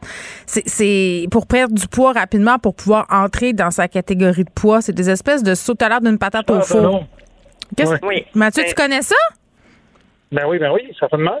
Bon, ben c'est ça. Donc, euh, c'est pas très sain porter Mais- ça, puis ça doit se faire sous haute surveillance médicale, on s'entend. là? Ben, elle, elle a aussi couru, puis euh, elle a coupé tout ce qui est sucre et carbs, euh, protéines. euh, non, non, puis elle s'est rabattue sur les protéines puis sur les, les, les légumes. Bon, fait que ça, c'est son régime. Elle, elle, elle se défend parce que, c'est évidemment, vu qu'elle est suivie par des millions de personnes et puis elle fait l'espèce d'apologie de l'image, là, on s'entend que c'est ça qu'elle fait. Mais Euh, franchement, ben non. Mais non, c'est une artiste. Mais justement, elle s'est défendue en disant que, ben quoi, les acteurs, euh, Christian Bale, il l'a fait, il a perdu comme 120 livres. Mais c'est vrai, elle, elle a raison. Elle, pour elle, c'est une performance artistique de, que de Ben, monter les ça. marches avec la robe de Marilyn. Elle se perçoit comme une installation. Rappelle-toi, l'année d'avant, elle avait un corset absolument épouvantable. Moi, j'avais regardé, euh, Vogue avait fait tout un reportage sur sa préparation. Euh, Puis vraiment, là, c'était là aussi assez discutable là, de s'en serrer la là-dedans. Kim K, qui est quand même connue pour sa silhouette sablier, là, mais là, c'était poussé à l'extrême. Donc, elle, c'est ce qu'elle fait. Elle fait des performances avec son corps.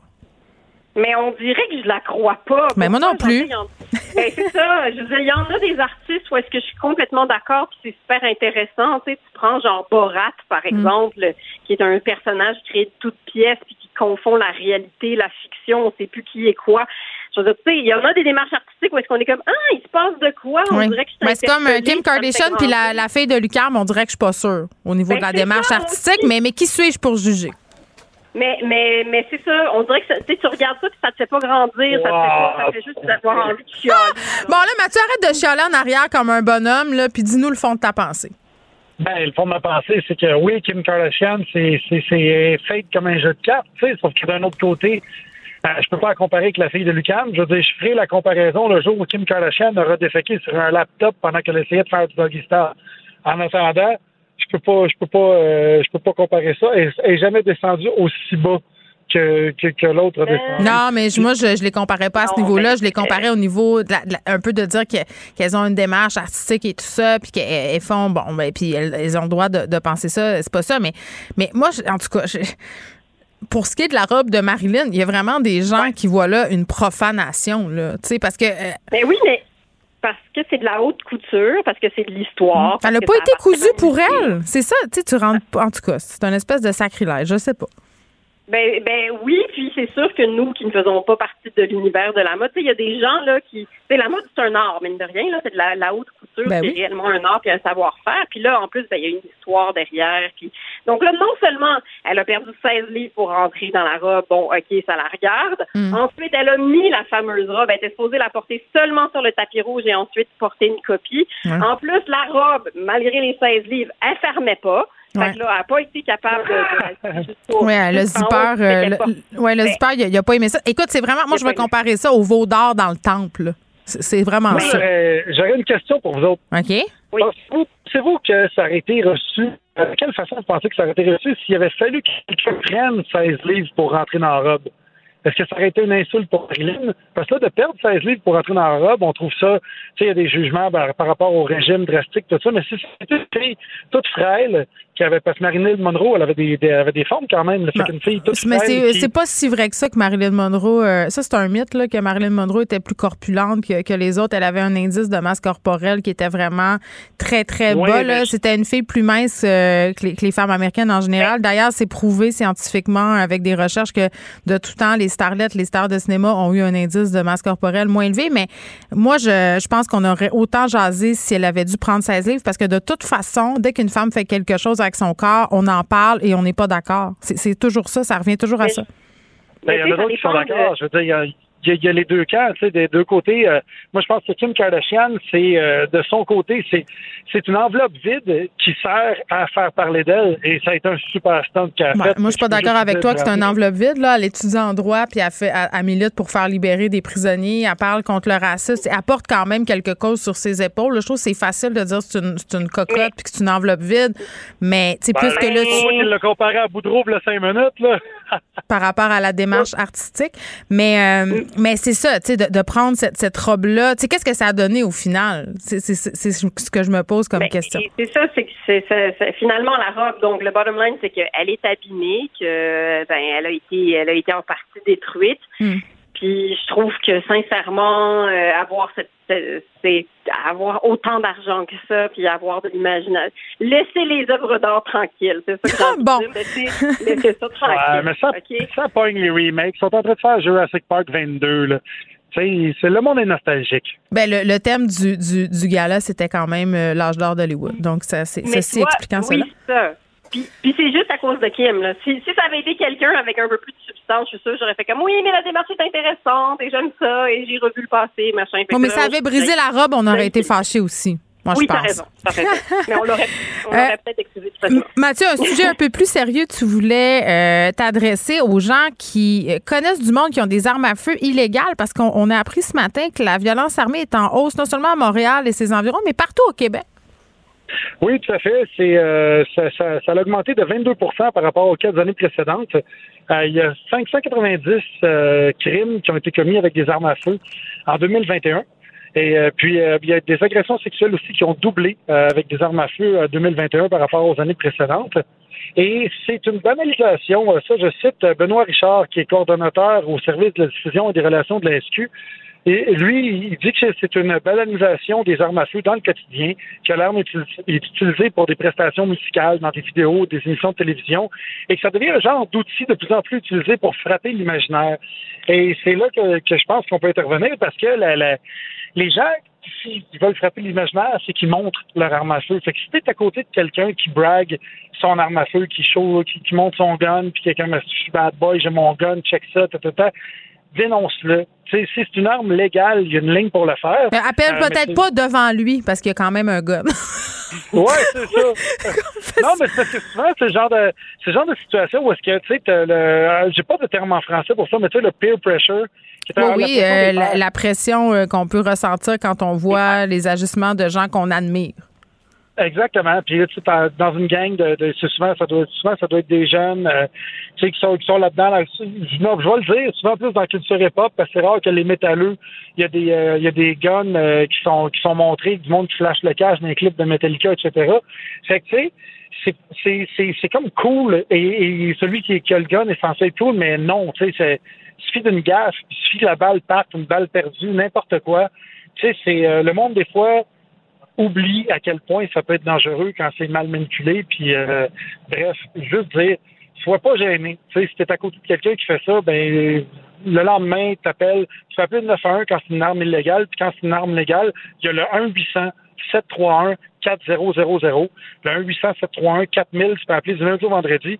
C'est une ligne pour dénoncer ceux qui ont des comportements un peu agressifs, hors de la norme, puis qui ont des permis de port d'armes, puis tu sens qu'ils peuvent qui peuvent euh, Oui, mais, mais ça, c'est intéressant ce que tu dis, puis c'est important aussi parce que c'est un peu le même phénomène avec euh, l'alcool au volant ou la violence conjugale. C'est tout le monde dit Ah, c'est pas mon problème, puis regarde un peu ailleurs. Mais, mais c'est vrai que, tu sais, des fois, il y a des gens qui sont bien corrects dans leur vie, subissent euh, un événement quelconque, perdent un peu la carte et là se mettent à complètement délirer puis avoir, avoir des idées de violence. Claire, mais on a un rôle là-dedans à jouer, de d'alerter, de, de lever un peu des drapeaux. Merci, Mathieu. Merci. Bye bye, Léa. Bye! La Banque Q est reconnue pour faire valoir vos avoirs sans vous les prendre. Mais quand vous pensez à votre premier compte bancaire, tu sais, dans le temps à l'école, vous faisiez vos dépôts avec vos scènes dans la petite enveloppe. là. Hmm, C'était bien beau. Mais avec le temps, ce vieux compte-là vous a coûté des milliers de dollars en frais, puis vous ne faites pas une scène d'intérêt. Avec la Banque Q, vous obtenez des intérêts élevés et aucun frais sur vos services bancaires courants. Autrement dit, ça fait pas mal plus de scènes dans votre enveloppe, ça. Banque Q, faites valoir vos avoirs. Visitez banqueq.ca pour en savoir plus. Pendant que votre attention est centrée sur vos urgences du matin, vos réunions d'affaires du midi, votre retour à la maison ou votre emploi du soir, celle de Desjardins Entreprises est centrée sur plus de 400 000 entreprises à toute heure du jour. Grâce à notre connaissance des secteurs d'activité et à notre accompagnement spécialisé, nous aidons les entrepreneurs à relever chaque défi pour qu'ils puissent rester centrés sur ce qui compte, le développement de leur entreprise.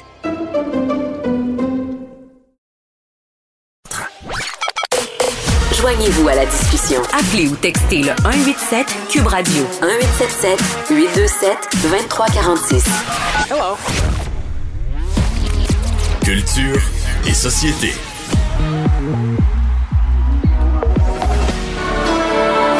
Bravo, tu as gagné. Et moi, j'ai tout perdu.